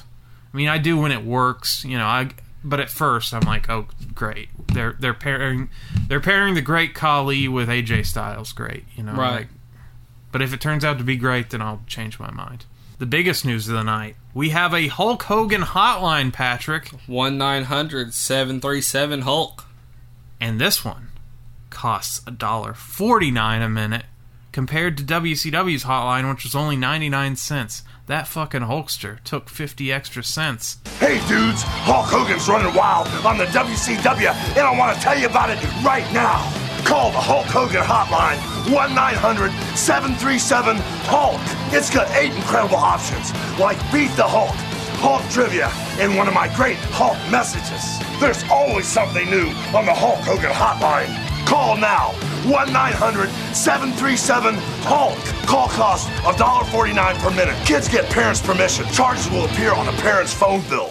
He kept you on the line forever because you're playing trivia games with him. Oh yeah. He had like uh, full of the Hulkster. He had all these kind of. He had like eight Update- different choices. Update on his statuses, you know, what was going on with the Hulkster at this point in time. Hint, hint, wink, wink, nudge, nudge. You will find out why they played this right before the Hulkster comes out. Mean Gene is now at the entryway and introduces the Hulkster. Hogan comes out and gets jumped by a man with a big stick. Gene says, Give me a break! It looks like someone gave one to Hogan! This was a Tonya Harding reference, as that happened earlier in 1994, where Tonya Harding had uh, Nancy Kerrigan's knee taken out with a guy with a pipe. And so that's And the. well, he had a pipe too. This uh, this right. masked man with a with a, a metal pipe uh, crushed in the side of the Hulkster's knee. That's So- right. So he's done. He's going to have to forfeit the title tonight. So Jimmy Hart and the trainers just stare at Hogan's leg without doing anything to it. And I'm like, Hogan selling pain here also. I mean, God, this guy just does not like selling. He should be screaming. He Some- should be some- crying. Some legendary wrestlers out there to do nothing but watch him just lay there. Right. Terry Funk, great seller. You know, sells an injury, shakes, you know, violently. Yeah. Just Hulk Hogan, I'm just going to lay here. Oh, I think oh, I think my hamstring's hurting a little bit, brother. Nick Bockwinkels, you know, Oh, President Bockwinkel and Greg Gagne. Greg Gagne. We've got an AWA invasion here as uh, Hogan just lays in pain and the WCW brass just look on. We get Hogan chants from the crowd, which I I believe to this day were piped in because I didn't see a lot of mouths moving. But Mean Gene, Mean Gene goes on record as saying this is the most horrific thing he's ever seen. Okay, Gene. I believe he'll. If you ask him about that today, he'll probably agree with it. Yeah, I think after uh, September 11th, 2001, I think he might disagree with that statement. And I also think even in 1994, he sat down and watched Yokozuna eat. So that was the most horrific thing he'd actually ever seen. So I have a lot of problems with Mean Gene saying that Hogan getting busted in the knee is the worst thing ever. It's horrible. They finally put a cast on Hogan's leg and bring out the stretcher. Bobby Heenan says they're going to lock the doors to the building, which I thought, man, that's a massive fire hazard. What if this place caught fire true. and we've got all the doors locked because we're trying to find the man with the pipe? You know, and it's not like he would still be carrying the pipe around and he was masked. It's you have no, nothing to go on. You have So- no idea what he's wearing, Yes. So who he is. so a doctor comes up to the Hulkster and they say, Well, what about his knee? And the doctor says, We'll see about that. A fan in the crowd has a sign that was definitely planted. It says Hulk as an acronym. You know what Hulk stands for? What is Hulk? All these years. You wanted to know? No. It stands for. In 2018, looking back, I don't think this was accurate. Humanity, understanding, loving, kindness. Hulk. That was a sign that was in the crowd that I'm sure a cameraman handed to somebody. Hold this up, you'll be on TV. Yes. Oh, you Well, sit right there. Okay. The sign was. They take a break as Bobby, to my pleasure, has a great laugh at Hogan's misfortune. oh, Bobby hated him. Bobby's loving this. Bobby's, this is a great night. Bobby Heenan was on here. This was before he totally lost interest in WCW. That's true. Uh, He was. He, he, was, still motivated, he and he still hitting- hated Hulk Hogan. He was still hitting his points very well. Yes, he made a lot of great points throughout the night. He did. I didn't even note them all, but he was on fire tonight. Tony, Tony playing off of him not so great. You know, you really need Gorilla there. I, I, I, I love Tony Schiavone. I really do. But he just he's not in the league with the likes of uh, uh, Bobby. I mean, uh, Bobby. uh, Heenan. Well, yeah, but I mean, as far as a straight man to the comedy guy, Yeah, he just doesn't know how to. He just doesn't know how to play along. no, And he's, but he's also he's not like Mike Tenay where he's super serious. He's somewhere in the middle, and that's sort of the worst place to be. yeah. Up next, the U.S. title match. Yes, the U.S. title will be on the line. It's good enough for TBS, but not the tag team titles. Those are too precious. We'll save that for another day. Ricky the Dragon Steamboat is out in his dragon gear, which seemed odd to me because I didn't remember him ever wearing the dragon shit in WCW. This was my favorite. I loved when he come out with the wings and would blow blow fire and Blow Sorry, what? He'd blow fire. Oh, fire. Okay. Stunning Steve Austin. you didn't see him blow fire, I saw him blow fire, yeah. I but was- the Dragon Slayer, stunning Steve Austin. Yes, Austin. he had it printed on his tights, so you know he was serious. Stunning Steve Austin is the U.S. champion. He's out next. They changed the rules for this match, and a DQ means that Austin will lose the belt. Would that come into play in this match? No, it would not. You never know. Maybe. We go to a split screen, of course. We can't focus on this match because the Hulkster is going into an ambulance. And who's going with him? Eric Bischoff. A sign of things to come. Who, of course, we knew they would be aligned later on in 1996. Of course, we knew that because here we are. Stay tuned. Yeah, these two lovers going to the hospital together. Easy O-. Only close family and Eric Bischoff, please. Tony wonders if Hogan can wrestle. Um, no, Tony, he just got hit in the knee with a pipe. He cannot. Is he going to be able to make it back here and wrestle later this evening? This is Tony's only concern, really. Stunning Steve is wearing his Dragon Slayer tights. Steamboat works a side headlock on Austin for a while. The audio is fucked up while we hear what happened to Hogan, so we can't hear shit. Some uh some guy came over to Bobby's mic and talked into Bobby's mic and told us what happened to Hogan, but we couldn't hear him. So yeah, it wasn't loud enough. They yeah. were trying to get it to pick up, but it just wasn't loud enough. It wouldn't pick up. Yeah. So Bobby tells us what he told him, which was someone hit Hogan with a pipe. And his career could be over. Could be. What a bad luck they had. They just signed this guy. They Hulk- gave him creative control, all this money. Hulkamania's dead. It's that he will never wrestle again, Never. ever. Never. Steamboat puts Austin down with drop kicks and a power slam for a near fall. We go back to split boxes. The ambulance is now leaving, everybody. The ambulance is now leaving. The. Hulkster has left the building. Heenan says, "Take him to the edge of town and dump him," which I loved. That made me laugh, actually. Steamboat and Austin exchange near falls. Steamboat then hits his deep arm drag into an armbar. This Barry Darsow is very upset by this and gives Steamboat some shit to the camera. Some sloppy mat exchanges between Steve and the Dragon before he locks Steve in another armbar. Steve and Ricky fight on the floor, and Steve runs right into a clothesline because Steamboat did run around the other side of the ring and just clotheslined the shit out of Stone Cold Steve Austin.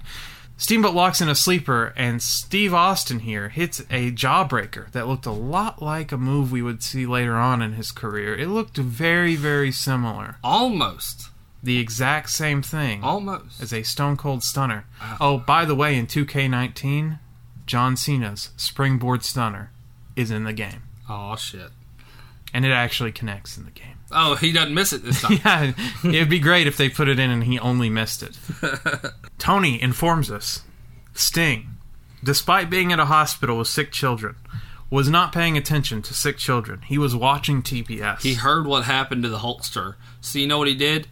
He jumped in his plane yeah. and is flying to ha- Cedar Rapids. He either has a pilot's license, has a private plane, or just lucked out and there was a flight going to Cedar Rapids at that very moment. so he is flying Yes.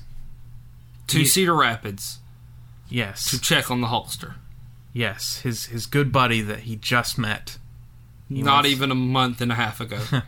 And this is sort of what Jericho actually did at All In because he had a concert in like Kansas or somewhere and Yeah. hopped in a plane to go do that run in spot at All In to promote his cruise and then hopped in a plane and flew to his. Fozzy show. yeah. Steamboat does a variation of Undertaker's old school, but he jumps off the back of the ropes and goes to the floor and snaps Austin's arm on the ropes. I can't say I've ever seen that move done. It was it was very impressive. Cool. I- it was very impressive.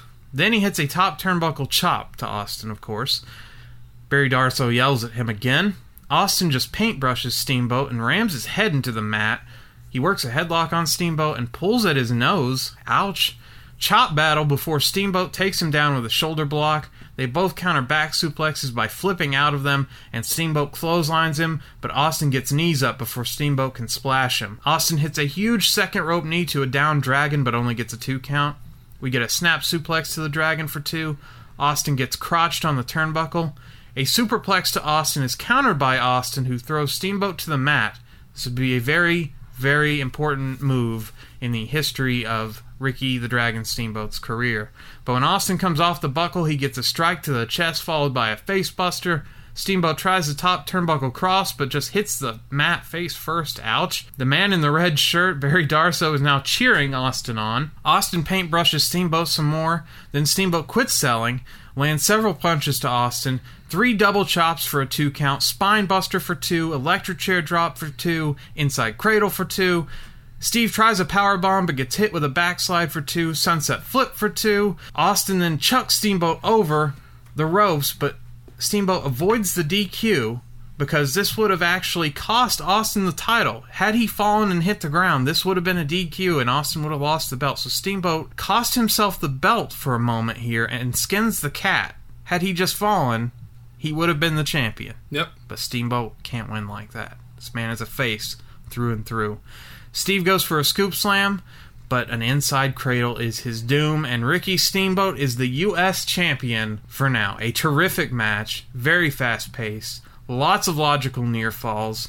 I wish that Steamboat had hit his finisher. Yeah. It's too bad the commentators were too concerned with Hulk Hogan and going to the hospital Yeah. to pay attention to this awesome match. But for a TV match, for a title match, I thought this was great. Even with the Hogan shit, this is match of the night. This is a fantastic match. This This is this match would hold up today if they Uh, put it yeah. on. yeah, exactly. Now, sadly, this is the final televised match of Ricky Steamboat's career until he comes back with Jericho many, many years later because when he got shoved off of that superplex, he fucked up his back. And this would cause him to eventually retire. He worked a few more house shows, but uh, was uh, fired in, I believe, September of that year by FedEx, which was a popular Eric Bischoff firing mechanism. He loved FedEx firing his employees. And it would be many, many years before we saw Ricky Steamboat back in the ring, and he'd had to vacate the title. A great way to go out here. Yeah. I mean, I couldn't tell that he was injured. No. For a guy that was injured, didn't I didn't notice it at all. No. We talked about how great it was that Hogan came in and how great it was for the business. Indirectly, it was great for the business and that it sent Austin to the WWF and he became a megastar. Yeah. Because with Hogan in this company, he was going to go nowhere. Right. But he looked great here too, and he was young and he still had hair and he had just uh, kept up with Ricky Steamboat, who's an all-time great, and Oh, just speed for speed, I I absolutely think he kept up with him the way Flair does. It was just he hung in there nonstop, workhorse. I mean, it was it's a phenomenal match. yeah, especially for as I said, a TV match. Yeah, like it is a phenomenal match. Unfortunately, while like you said, while it was good for Hogan coming in, it was also bad as well because WCW would later lose, you know, stunning Steve Austin, right. and uh, which would have unfortunately be the downfall of them later on because there's Funny how that works. Yeah, you make once- a move that takes you to the top that indirectly sends another guy over that takes them to the top and takes eh, you down. Basically, takes you down. Yeah, I mean, I would love to say that there was multiple people involved in that, but I mean, the real true shot in the arm was when Austin was feuding with Bret, and that's when people were like, "Oh, this dude's going to be hot," you know. WWF didn't take back over until the middle of '98. Yeah. So it was a while. You know, they had a good run, uh, but they just never built any stars, and it was No. because of guys like Hogan. Can't lay down for him, brother. we come back from break, and Mean Gene is with Bobby and Tony, and Mean Gene says he just can't believe what he saw. Hogan We have a camera crew with Hogan. We sent a whole production crew to the hospital We with did. Hulk Hogan. We see him getting unloaded and rolled in on a stretcher into the ER Yes. with Brother Brutus and Mouth of the South Jimmy Hart. Yes. And Bischoff grabs the mic and says, Hogan felt something snap in his knee, and, uh, uh, well, I'll give you more updates as we know them. I, I, that's all I know so far. And throws the microphone and takes off running into the hospital. Mean Gene will have Commissioner Bockwinkel when we come back, President Bockwinkel. Honky Tonk Man's music video debuts next. Yeah, trust me, you've heard it before. Yes. we come back from break and we get the Honky Tonk Man music video.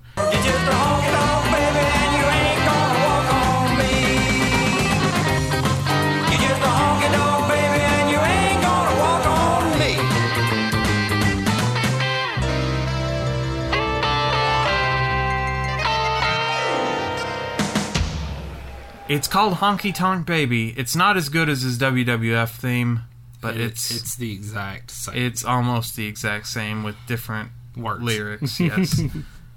now, Honky Tonk Man would tease this debut, but never make it. So he challenged Johnny B. Bad for the TV title and left due to a dispute with management. In his book Controversy Creates Cash, Bischoff states his favorite firing was that of the Honky Tonk Man. Honky has responded by saying it was an honor, as Bischoff had fired a number of people while in WCW until he himself got fired. So it's just some kind of contract dispute. So he wrestled Johnny B. Bad, and that was it. One match. Yeah, as far as I can tell, he he. I don't think he ever made it to pay per view or anything. So this was they they put they probably spent more time on this music video than he did in the ring for WCW. I now want to see this match. We come back from break and we get the Honky Tonk Man music video. Yes, Honky Tonk Baby. Coming soon or not. President Wait, wait and see.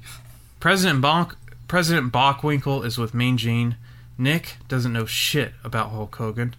He says if Hogan can't defend the, title tonight, I'm sorry. I That's- gotta strip him of it and give it to Flair. That's that's what I gotta do. I'm looking for other solutions, but that's what I gotta do.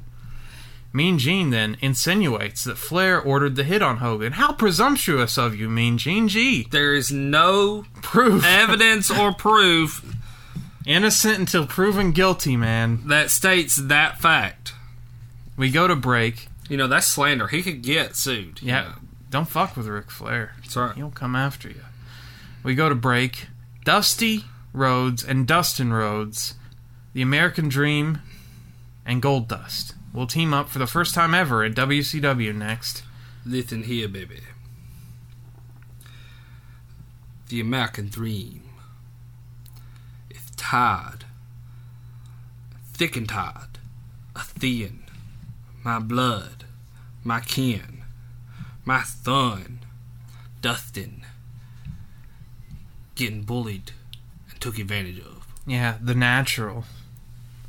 Now, Dusty gives a great promo to Dustin about neglecting him throughout his life. It almost felt like a shoot for a few moments there where he's like, I'm sorry I had to leave you, baby. I had to go wrestle and make money and then come back.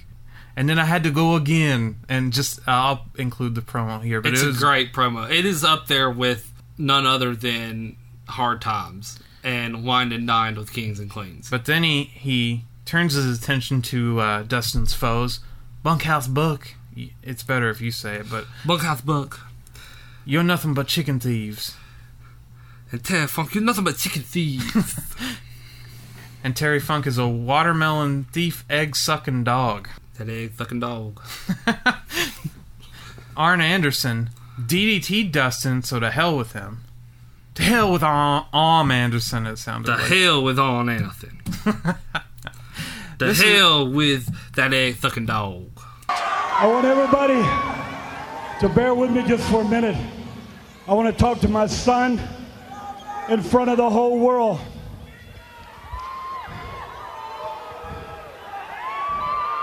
When you were born, when you were a baby, and when you were born, I went off to seek my fame and fortune. I neglected you. Then later on, when I became world's heavyweight champion, I neglected you. Then lately I became this corporate cowboy, if you will, in public with a suit and tie on, and I neglected you. And when it came down to choose a partner, I was off in Hollywood. And I neglected you. Let me tell you something. Bunkhouse Buck, let me tell you, Colonel Parker, they all nothing but chicken thieves. That's all they are, brother. Let me tell you something else. Terry Funk is nothing but a low life, watermelon thief, egg sucking dog. And let me tell you something about Arn Anderson. Arn Anderson, my son, offered up his innocence and you paid him back in scorn. The hell with you, Arn Anderson. Arn Anderson has never been nothing but a walk behind her. And when you walk behind and you're not a leader, then the view never changes, baby. The view never changes, baby. The view never changes. You have the ability to be the world's heavyweight wrestling champion. There is not a greater athlete at your age in this sport. But I, I want to ask you a favor. I want to ask you a favor in front of, in front of God and the whole world. I know that the Clash of Champions on August the 24th, you put your name on the dotted line. I don't want you to look for another partner. I don't want you to go and find another man. I don't want you to go out and get on your knees and beg another scum sucking pig to be your partner.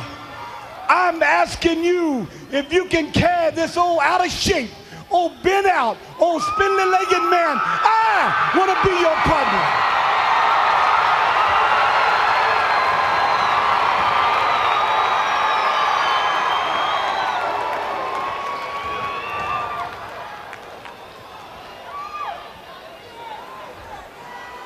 I don't need no handshake because out there right now tonight there's there's people with their brothers and their sisters and their wives. They are blood. The Kennedys were blood. The Earps were blood. The Rhodes are blood. I don't need a handshake. What I need now from you is just a hug and a kiss to seal the deal, baby.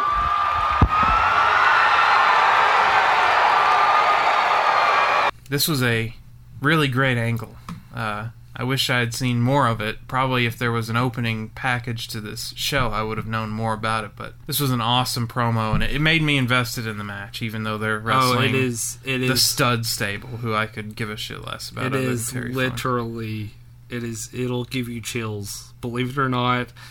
You know, there's a couple of promos that you think back to guys, and uh, this, for me personally, this is one that I just I remember live it happening on TV on the Superstation, building up for Clash of Champions. I remember this exact moment sitting on the rug in front of our tube TV. Yes, we had a tube TV with a clicker channel changer that we actually had to do by hand. And watching this, I remember the exact moment of this. And as a young five year old, that leaves it a impression on your career. Dusty asked Dustin to be his partner, but he doesn't want a handshake. I want a hug, baby. That's right, you hug family, baby. And Dustin hugs, and they seal the deal. And the crowd goes nuts. Terry Funk and Bunkhouse Buck are out with Colonel Parker. It's the stud stable, WCW's version. We go to commercial, and then the Natural and Dusty Rhodes come out. They immediately start brawling with the stud stable. The crowd is super hot for this because Dusty's in it. The heels get shit canned to the outside immediately. Dustin and Buck square off. The heels beat down Dustin in their corner, but Buck knocks Funk off the apron, and Dustin goes back on offense to the crowd's delight. They want Dusty to tag in, and he does. He starts juking and jiving and getting the crowd fired up. It's just amazing what this guy can do with with so Oh, little. Oh yeah, I mean, he can find gold in a turd. I swear to God, this he is that great. Bionic elbow to Buck. He wants Funk, but Funk stays on the apron. Bionic elbows to Funk and Buck as they come in. Double elbows to them, and Dusty is just rolling. Dusty throws Funk into Buck in the corner. This is very difficult to not say fuck. Uh, Dustin comes back and power slams Buck. Boot from Buck to the back of Dustin's head slows him down. Funk fucks up a DDT to Dustin, and then Dustin tags in Dusty. But Pee Wee didn't see it, so it's not allowed, despite in the earlier tag match tonight allowing a blind tag. No, no, this time it doesn't doesn't fly. Buck boots Funk by accident. Dusty tags in. Arn Anderson comes out and trips Dusty. Bunkhouse Buck and Terry Funk drop Rhodes down, and Funk stomps his arm so he can't hit his bionic elbow. No. Du- Dustin gets the hot tag and runs wild. Clotheslines the stud stable. Bionic elbows the heels. Parker gets knocked down by Dustin. Bulldog to Buck. Arn interferes though and DDT's Dustin, and that gets the DQ called for. Dusty and Arn fight until Meng shows up. Dusty just leaves Meng to stand and pose. Dusty, though, gets a wooden chair, comes in to smash Meng over the head. He does, and Meng just no sells it and beats the shit out of Dusty, then applies the vicious Magna Claw to Dusty Rhodes. And Dusty is he held his breath for this. This is how great Dusty Rhodes is. He knows the camera angle is going to be right on his face. He holds his breath till he actually makes himself blue in the face and sells this Magna Claw that well. Dustin tries to save him, gets stomped. Then uh, Ricky Lancaster gets beat up by Meng, and then the heels they just run wild. This match was good, so good. The angle for it, everything, and it. I thought it was gonna be a good match, but then they just said, "Ah, DQ finish. It's on Clash." Fuck yeah, it." yeah, it was hot. They man. wasted. They wasted a great Dusty promo, a hot crowd for You know, a fuck finish. and this match it was so hot and actually it, it just like it's such a memorable moment to dustin to this day that on his little photos that they do on the wwe network they show him in the ring with dusty where dusty's asking to be his tag partner and he says that's one of his most magical moments ever with his father and it, it's it really this match was the reason truly I picked this, and uh, I I needed some Dusty in my life, and I just I love this. It really is. It was done very well. I just wish we had gotten a clean finish. Dustin covers Dusty to protect him from the heels. Oh, what a good son. Crawls over his his father. Beaten body. The dream is knocked out. The natural He's passed out, protects the dream. and the natural crawls over his beaten father and is, is protecting him from getting kicked or stomped anymore. The natural is taking it all himself. Enormous heat for the finish, though. So they Oh, did. man, dude. The crowd did uh, eat up the finish. But yeah, a clean finish would have been because this This is a great. this match. should have been the complete story. Should have been told here. Yeah, really. this was this was a great match. and then move on to Arn and then Meng or whatever, you know. Eric Bischoff gives us an update on Hogan.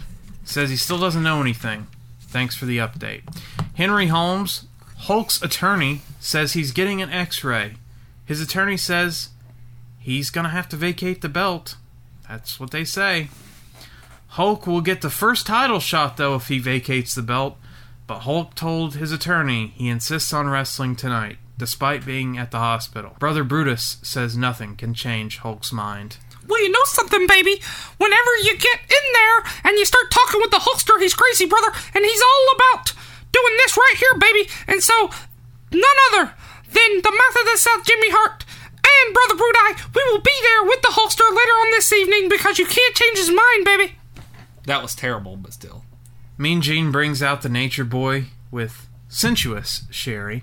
Flair doesn't care if Hogan was a mishap, and he doesn't want the belt handed to him. He wants Hogan to come in here and hand it over and say, Ric Flair, you're the greatest of all time, which was an awesome Ric Flair promo. Oh, it's. I hope you put that in here too because it is beautiful. Sherri says she's just here to dance on Hulk's grave. Sadly, in 2018, Hulk can dance on her grave. Oh, Let's address two things. If you don't shut up, I'll talk. The first is this. I am an 11 time world heavyweight champion, and I came here tonight to wrestle for the world heavyweight championship. If Hogan has a mishap along the way, that's not my problem. Not by a long shot. The second problem I have with this whole scenario is Nick Bockwinkel tells the world that if Hogan can't wrestle, they're going to hand me the belt. Wrong! Hogan, if you can hear me, you listen up. If you're in that hospital in downtown Cedar Rapids, I want you to walk down that aisle.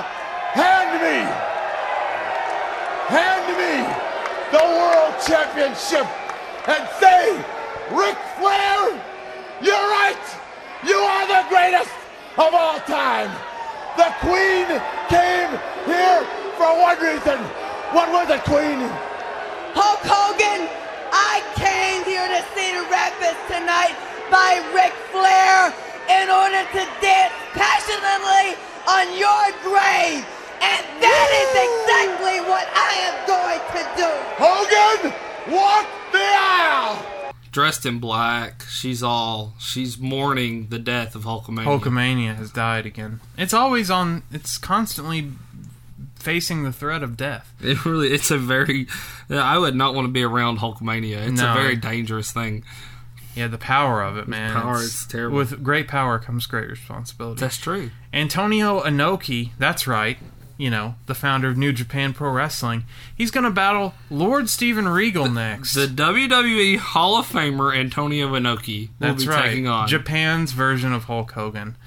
Hogan says he's on the way back to the Five Seasons Center. So, okay. Call the hotline for updates. The WCW hotline. It's only 99 cents a minute. So, unlike the Hogan hotline, you can save 50 cents. 1 900 909 9900.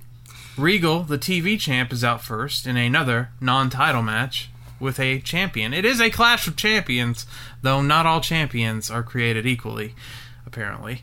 They take a break, and then Inoki makes his entrance to a dubbed over theme song. I wonder what he actually came out to. I was curious about that myself. But whatever he came out to here was clearly fake. And listen, this is it. This is the ride to the sunset for Yeah. his career. He's on his way out. This is his farewell tour as he wants to get into politics. So he's winding down his in ring career and he wanted a shot at that English carny bastard William Regal, the last of the carnies. He said, Fuck this guy. I want to just smash this guy. And Regal said, You know what? I'd like to smash this guy too. And this is the best shape I've ever seen William Regal in here. He's also very young. He so. is slim. He is he's just very ripped. I'm not talking about muscle tone, but just very chiseled in the fact that he is he's he's ready to go. Oh, he's ready because as soon as the bell rings, he starts stomping Inoki, and Inoki has to roll outside to figure this out.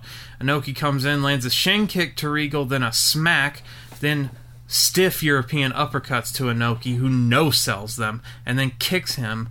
Like, all of this is strong style shit from both of these guys. They are just beating the fuck out of each other this whole match. Uh, Inoki locks in a deep standing rear naked choke for a second, then gives it up. Then more European uppercuts to Inoki from Regal. Regal headbutts Inoki, then kicks him, takes him to the ground. Stiff kicks to Inoki, and he goes back to the ground. Regal kicks Inoki into the announcer's table. Uh, Inoki takes a shot from Regal's manager. I forget who it was. It wasn't Jeeves here, it was some other guy. Regal gives some knees to Inoki and takes him back to the ground. Regal goes for a leg lock as we cut away, of course, because we need to see what's going on with Hulk Hogan in split boxes. He's back in the arena. The hospital was apparently right down the street, Patrick, so he's already back. Apparently, the ambulance gives you a ride back home, too. I didn't know that. Is that true? I was not aware of that. Did you, when you've ridden in ambulances, have they ever said, we'll just take you home, too? no, it was like, here you go, get the fuck out, figure a way back. And here, here's a bill for 40 grand. Yeah. Inoki makes it to the ropes from the leg lock. Inoki just lights Regal up with nasty strikes. Bockwinkel comes to the ring as Inoki had Regal in a rear naked choke. Bockwinkel says everyone told Hogan not to wrestle, and we're not responsible for what happens if he comes back out here tonight. Meanwhile, Regal is kicking the shit out of Antonio Inoki, and we're talking about Hulk Hogan here. Inoki back body drops Regal, then puts Regal into a grounded sleeper. Regal kicks the shit out of him again, hits a double underhook suplex, stiff uppercuts. Then Inoki locks in the choke sleeper, as it's called, or a rear naked choke. The ref raises Regal's hand once and declares Inoki as the champion in this non title match. But the title wasn't on the line.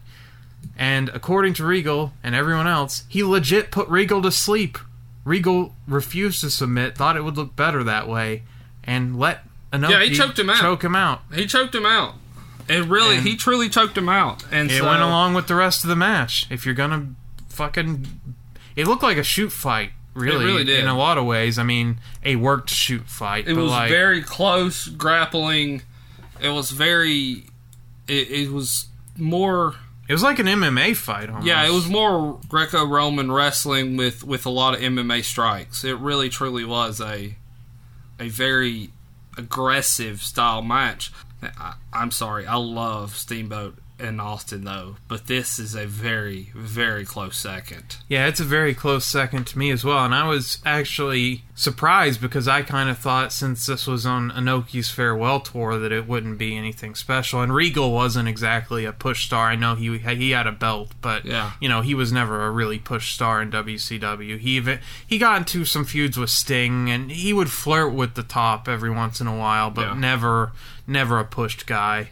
Uh, and so I didn't expect much from this, but it actually really surprised me. And yeah, a close second, but I think Austin and Steamboat s- slightly better. Yeah, Uh, but it, it still is an a great great match and the, one of the reasons Inoki is is I mean Japan's greatest uh, he I don't think I've seen a Japanese star any, ever be any better um, I can't think of personally and that's no offense to you know any others or anything like that Like, well, I'm not going to say that because I'm not familiar enough with the rest of the Japanese scene. Because from what I've heard, other uh, critics of Japanese wrestling or other enthusiasts of Japanese wrestling, or they kind of see Inoki in the Hogan role, Yeah. and that he's not the most talented, but he was he was the biggest star, and there's no denying that. yeah and he did start New Japan Pro Wrestling. So, I mean, his legacy will always be cemented in starting uh, the second biggest wrestling company in the world. You know that still exists to this day. So, he's only seventy five. Gosh, I would have thought he was in his eighties. he looked great in this match Oh yeah, dude. Yeah. he looked I mean he did he looked phenomenal in this match So uh, twenty four years ago. So he would have been 50 50 man he was 50 dude for 51 he looked awesome Yeah. yeah, you're right. 51, yeah. almost the undertaker's age basically hunter's age hunter's 49 so crazy Dude, he he did. He he looked like a beast. He really truly did. Call the hogan hotline already why haven't you done it it's only a dollar 49 it'll show up on your parents phone bill just do it already 1-900-737 Hulk. We come back from break and Tony bills the biggest return match in the history of WCW. Always one for hyperbole. Uh, Mr. Schiavone would never lie to us. He always Oh hell no. He only did it every other week. Michael Buffer is here for the WCW title match. Pee Wee Anderson is the ref, so Oh, expect man. some shenanigans. Oh man. Who actually got a bit of a pop when uh, Buffer announced him, but did they not see what he did earlier tonight? Oh man. Bockwinkel, you you should have made the switch here, buddy. Flair is out first with Sherri. Buffer calls him a future Hall of Famer. He's right. I have his ring right over there. the 11 time champ is here. Flair grabs the mic and says, Hogan, bring me the title now. Hogan. Come on, Hogan. Woo! Hogan! And we go to break, and I imagine during this break, he kept doing this the entire the time. whole time. Hogan! Hogan! Hogan! Where are you? Bring me the title now! Bring me the title now! Hogan! All right, fans, we will. Hogan! Woo! We will have the introduction of Hulk Hogan Hogan! right after this timeout Keep your mouth shut, punk. on the Clash of the Champions on TBS. Keep your mouth shut. So, Flair was just stirring the crowd for probably three minutes. Hogan's WCW music hits, but he doesn't walk through the curtain. Finally, Jim. American made. Finally, Jimmy Hart, Brother Bruti, and Hulk Hogan come out, and he's in his gear. And a knee brace. No, not quite a knee brace. Just some ace bandage. That's all you need. For a tear, for a, a, a pipe shot to the knee, Wrap it up. Just good. wrap it up in an ace bandage. Keep going. this uh, this python leg. It can it can do plenty. Hogan gingerly strolls to the ring and then jumps Flair like a baby face would, huh? he attacks Flair in his robe still. Flair can't even get out of his robe before Man. Hogan is beating him before the bell rings. I felt bad for Ric because I'm like, that's a fifty thousand dollar robe he's ripping the shit out of. I, he managed to get it off without it getting ripped, but I was like, Hogan is about to rip his robe, and then I think Flair would legit punch him in the face. Like, literally. Hogan no sells a chop, tears the t-shirt, and and goes to raking the eyes and stuffing the bandana in Flair's mouth. It's like this guy. he's working heel more than the heel. yes, the dirtiest player in the game. My ass. Have, have, have you ever seen Flair stuff shit in people's mouths? then he bites Flair He does. and then decides, you know what? I guess I'll sell my hurt leg. And so he hobbles around the ring. Flair flips to the outside and face plants on the ring mats. Hogan no sells some chops some more, steals a towel from a fan, and uses it to whip Flair into the post. Heenan throws out that Hogan could be faking his knee injury, which makes total sense, and Bobby Heenan is onto something based on how Hogan is fighting here. He's he's limping, but he's moving good. Yeah, he's Shawn Michaels doing a moonsault after uh, WrestleMania 13 or whatever on Off his bad off on his bad leg. Yeah. Hogan brings the towel into the ring and clotheslines Flair with it, and that's fine. Pee Wee, that's fine. Just do that. Covers Flair with the towel for a pinfall, and Pee Wee lets it go with a warning. Which Tony mentions, oh, it's rare you see Hogan get a warning. Well, when you wrestle like this, damn right, you should have been DQ'd about five times already. Flair gets caught off the turnbuckle and slammed. Surprise, surprise. Hogan knocks Flair out of the ring and into the ring steps, which were center of the ring. Hogan does the back rake on Flair. Oh, vicious. on the entryway. Pee Wee doesn't have a count going at all. Nope, in fact, he just gets out and follows them. Hogan headbutts Flair in the aisleway. Hogan throws Flair into the post and grabs a chair. That's right. Hogan, the face, who's injured, grabs a chair and is going to bash Ric Flair's skull in. It's a big padded chair, but he throws it and misses. Luckily, it hits the guardrail, not a fan. Flair finally goes on offense and posts Hogan up for a delayed vertical suplex, and I'm like, oh man, that looked great. Hogan immediately stands back up from it. Not even a second on the Nope. ground. He clotheslines Flair and drops some elbows. Flair does the Flair flip, followed by a Hogan clothesline, and he falls to the floor as Sherri consoles him. This is where an old woman hits Hogan with a cane, which appeared to be legit, and she gets escorted out of the arena to booze. This 70 year old woman. Had her walking cane and did not like what Hogan was doing She did not. and hit him with with it and got kicked out. Didn't get to see the finish. She didn't miss miss much. No. She totally it was totally worth it. Whoever this old lady is, I'm sure she's probably not with us any longer. It was totally probably the highlight of her life and congrats. Her grandkids are telling stories. Hey, you remember when Grandma did this? Yeah. It's on the network forever now for everyone to enjoy. They get in the ring and Flair stomps Hogan's bad leg. Sherri leg leg drops Hogan in the dick behind Pee Wee's back. She does. Flair does his running knee drop to Hogan's leg. He wrenches on Hogan's leg, tries the figure four. Hogan kicks him down. Flair chop blocks Hogan. Heenan begs for Hogan to forfeit. There's no shame in losing to Ric Flair. He's the greatest. Just forfeit. Flair takes the bandage off Hogan's knee and stomps it some more, goes for the figure four again in the center of the ring. Hogan hulks up, pries Flair's leg off the figure four, but then thumbs Flair in the eyes. Yes, Hulk Hogan, dirtiest player in the game, thumbs Ric Flair in the eyes to break it up. But Tony's like, oh no, he totally pried off his leg. No, he did it with a thumb to the eye as well. Hogan starts hulking up for real as he hobbles around the ring. He does the point, three punches, a big boot, but before he can give him the big leg, the Oh. big leg it gave out. It gave out. But he gets up. That big boot took it out of him. He hits the big leg but doesn't cover right away due to the pain. Hogan tries to stand and his knee gives out.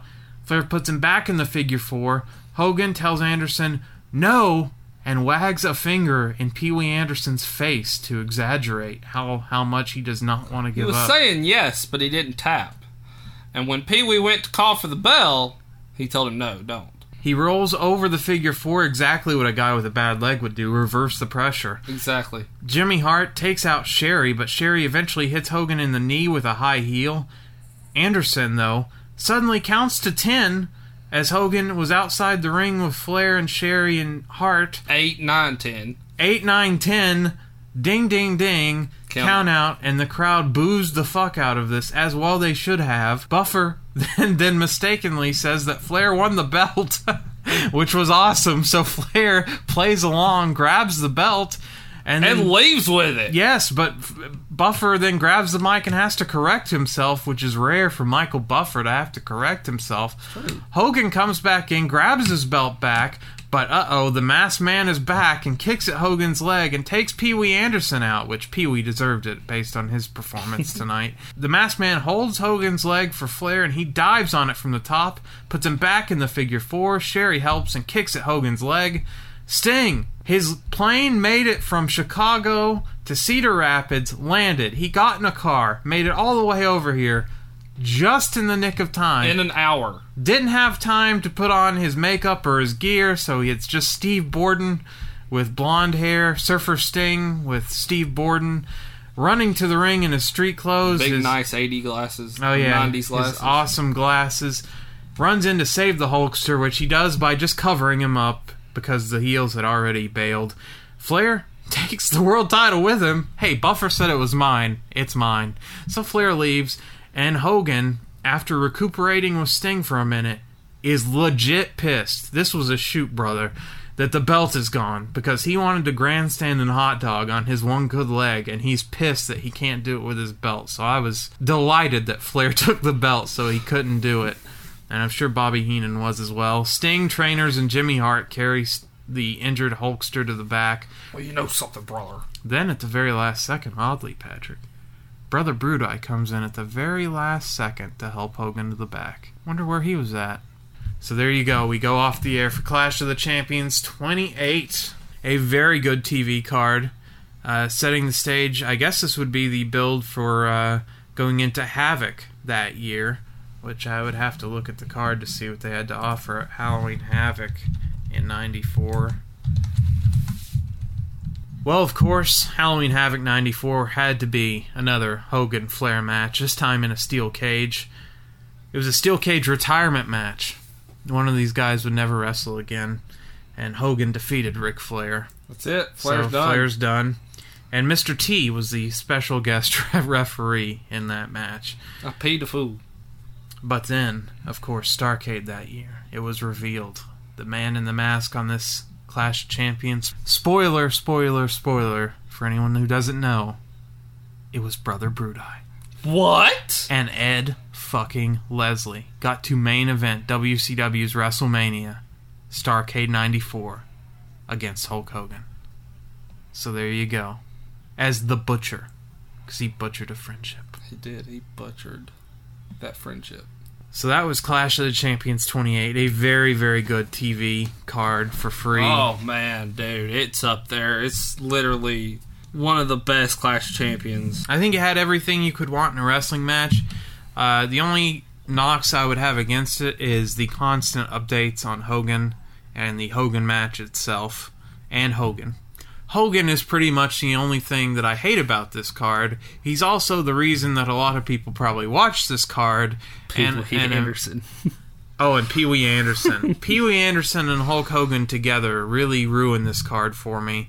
The fuck finish with uh, the stud stable and Dusty and Dustin kind of sucked too, but the match was decent, and the heels had major heat at the end of it, so whatever they were building to was working. Uh, I just wish that we'd moved on past the stud stable. I think that the stud stable part of the story had been told, you Yeah. know, and then Arn and Meng or whatever they were doing, that could be the next chapter. I just think c- keep it concise, you know. Not you don't have to drag out everything, you know. But outside of that, I thought this was really great. A little less than two hours, and a a much better use of two hours than watching Smack 'em Whack 'em. yes. Uh, phenomenal Clash of the Champions. Highly recommended. Ricky Steamboat's last match in his prime. Steve Austin showing off his talent. Just Inoki just beating the shit out of uh, Lord Steven Regal. One Inoki's last matches, it was it had everything, man. It literally had. And that was the great thing about WCW. There was a lot of variety on this card, and you Yes. wouldn't you wouldn't get that on a WWF card No. at this time with the uh, amount of variety. The only thing that was lacking was probably a women's match. If they could have worked one of those out, but uh, they they didn't sign uh, Medusa back over yet, so She hadn't thrown the title. yeah, the she hadn't she hadn't thrown the uh, belt in the bin. So on our ratings scale, well, before we get there, what did you think of this card? I loved it. I loved it. I really believe it's one of the great, one of the greatest Clash of Champions that they've ever done. It's up there uh, as easily one of the highest rated. It has to be. I mean, And all for free. yeah, could have made some money off of this. This was before they did pay per views every single month. I mean, if they had put this, uh, this could have worked as a pay per view. yeah. But for a free card, I think that even, you know, that puts it up even higher as far as quality. It, it had to be the highest rated thing on TV that night. well, I mean, probably on cable. On our rating scale, of Hornswoggle to Giant Gonzalez, where does Clash of the Champions 28 with the Hulkster's knee? Man, dude, Nancy is- Kerrigan, Hulk Hogan. It had everything. I really. Uh, you're gonna have to go, brother. I, I don't. I gotta think about it. Where where would you put it? Definitely going to rank it pretty it's, high. It's high. It's high. It's higher than anybody that wrestled on the card tonight. Let's put it that way. I'm going to give it a Ron Reis. That's how highly I think of it. Uh, I got to give it. He wasn't even on the card, but he was going to show up later on here in a few months in '95. I got to give it a giant. Yeah, that's right. When he when he showed up with Andre's T-shirt and his monster truck and threw it in Hogan's face. Yes, that uh, I got to give it a giant. I mean, pretty good. was- Pretty good ratings for a Clash of the, the Champions card. But now it's my pick, and I get to drag us back down. Oh, I don't think you're going to be able to top this, bro. Oh, I'm not trying to. We're gonna stay in WCW. I know we do a lot of WCW. It's probably what we've reviewed the most. Maybe it's because we're in the South. I don't know. I don't know. We we seem to review a lot of WCW. It's ninety percent of my picks. yeah. Well, and it is fall. It is fall now, and that usually means Fall brawl. Fall Brawl War Games. But I'm not gonna do Fall Brawl because I don't want to sit through three hours. Instead, but I do want to do War Games. But I want to do a special kind of War Games. I want to do Russo's Revenge Russo's revenge. with the Triple Cage Yes. from the September 4th, 2000 episode of WCW Nitro. The last time the Triple Cage Was ever be used. It was only used three times once in the movie, once in Slamboree, and then once here tonight. Yes! Russo's Revenge, where uh, he had the faces and the heels, which were backwards, fighting each other for Nash's belt. And Even this- though Nash was his friend, it made zero sense, but they had qualifying matches before that. And it also features who was in the news this week for trying to dropkick Fred Durst. It also features the Insane Clown Posse. So it really does have everything It has everything. the Great Muta, the Triple Cage, Stevie versus Booker T, or Stevie Ray versus Booker T in uh, Dallas, where they got their start. So this is what now? This is The September 4th, 2000 edition of WCW Monday Nitro. September fourth of two thousand. Russo's Revenge. We will not be watching the week after's episode where David Flair would attempt to marry Stacy Keibler. So I don't want to watch a wedding episode. Sorry. Uh, but there you go. Russo's Revenge. War Games without. If you thought WWE's version of War Games was a little off, Oh man, you ain't seen nothing You ain't yet. seen nothing yet. That's so true.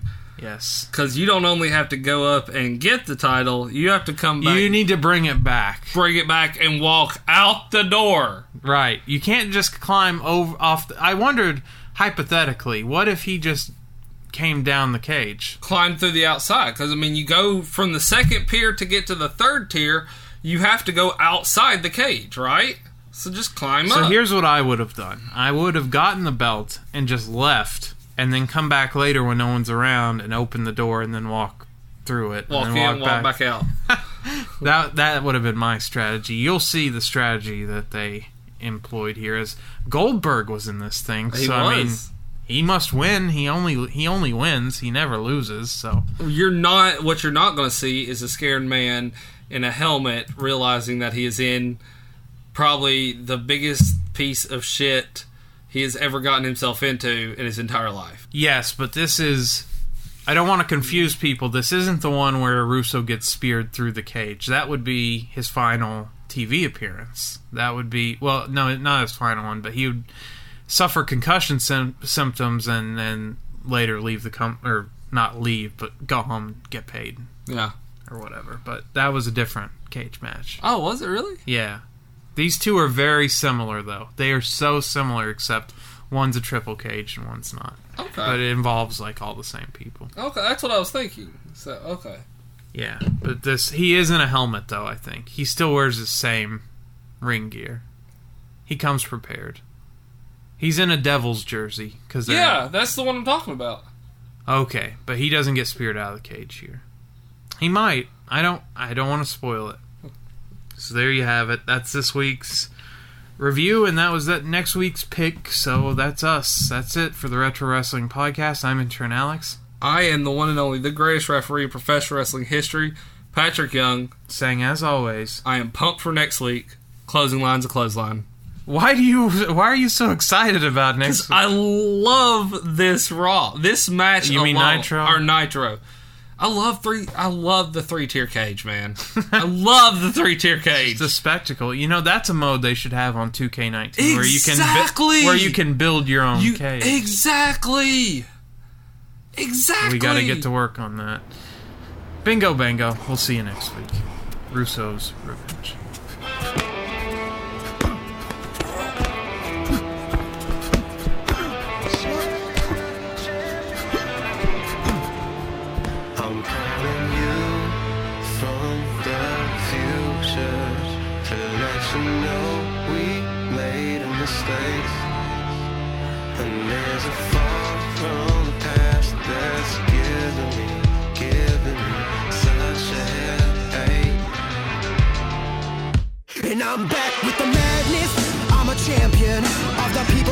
Don't believe in champions. I got nothing but dreams inside.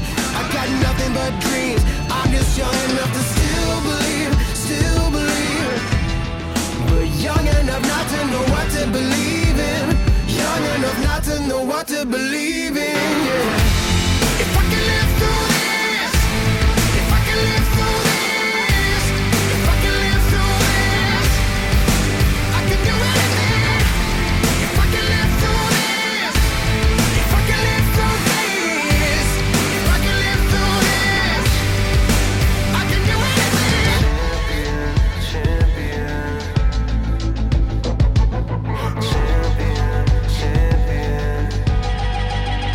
Got rage every day on the inside. The only thing I do is sit around and kill time. I'm trying to blow out the pilot light.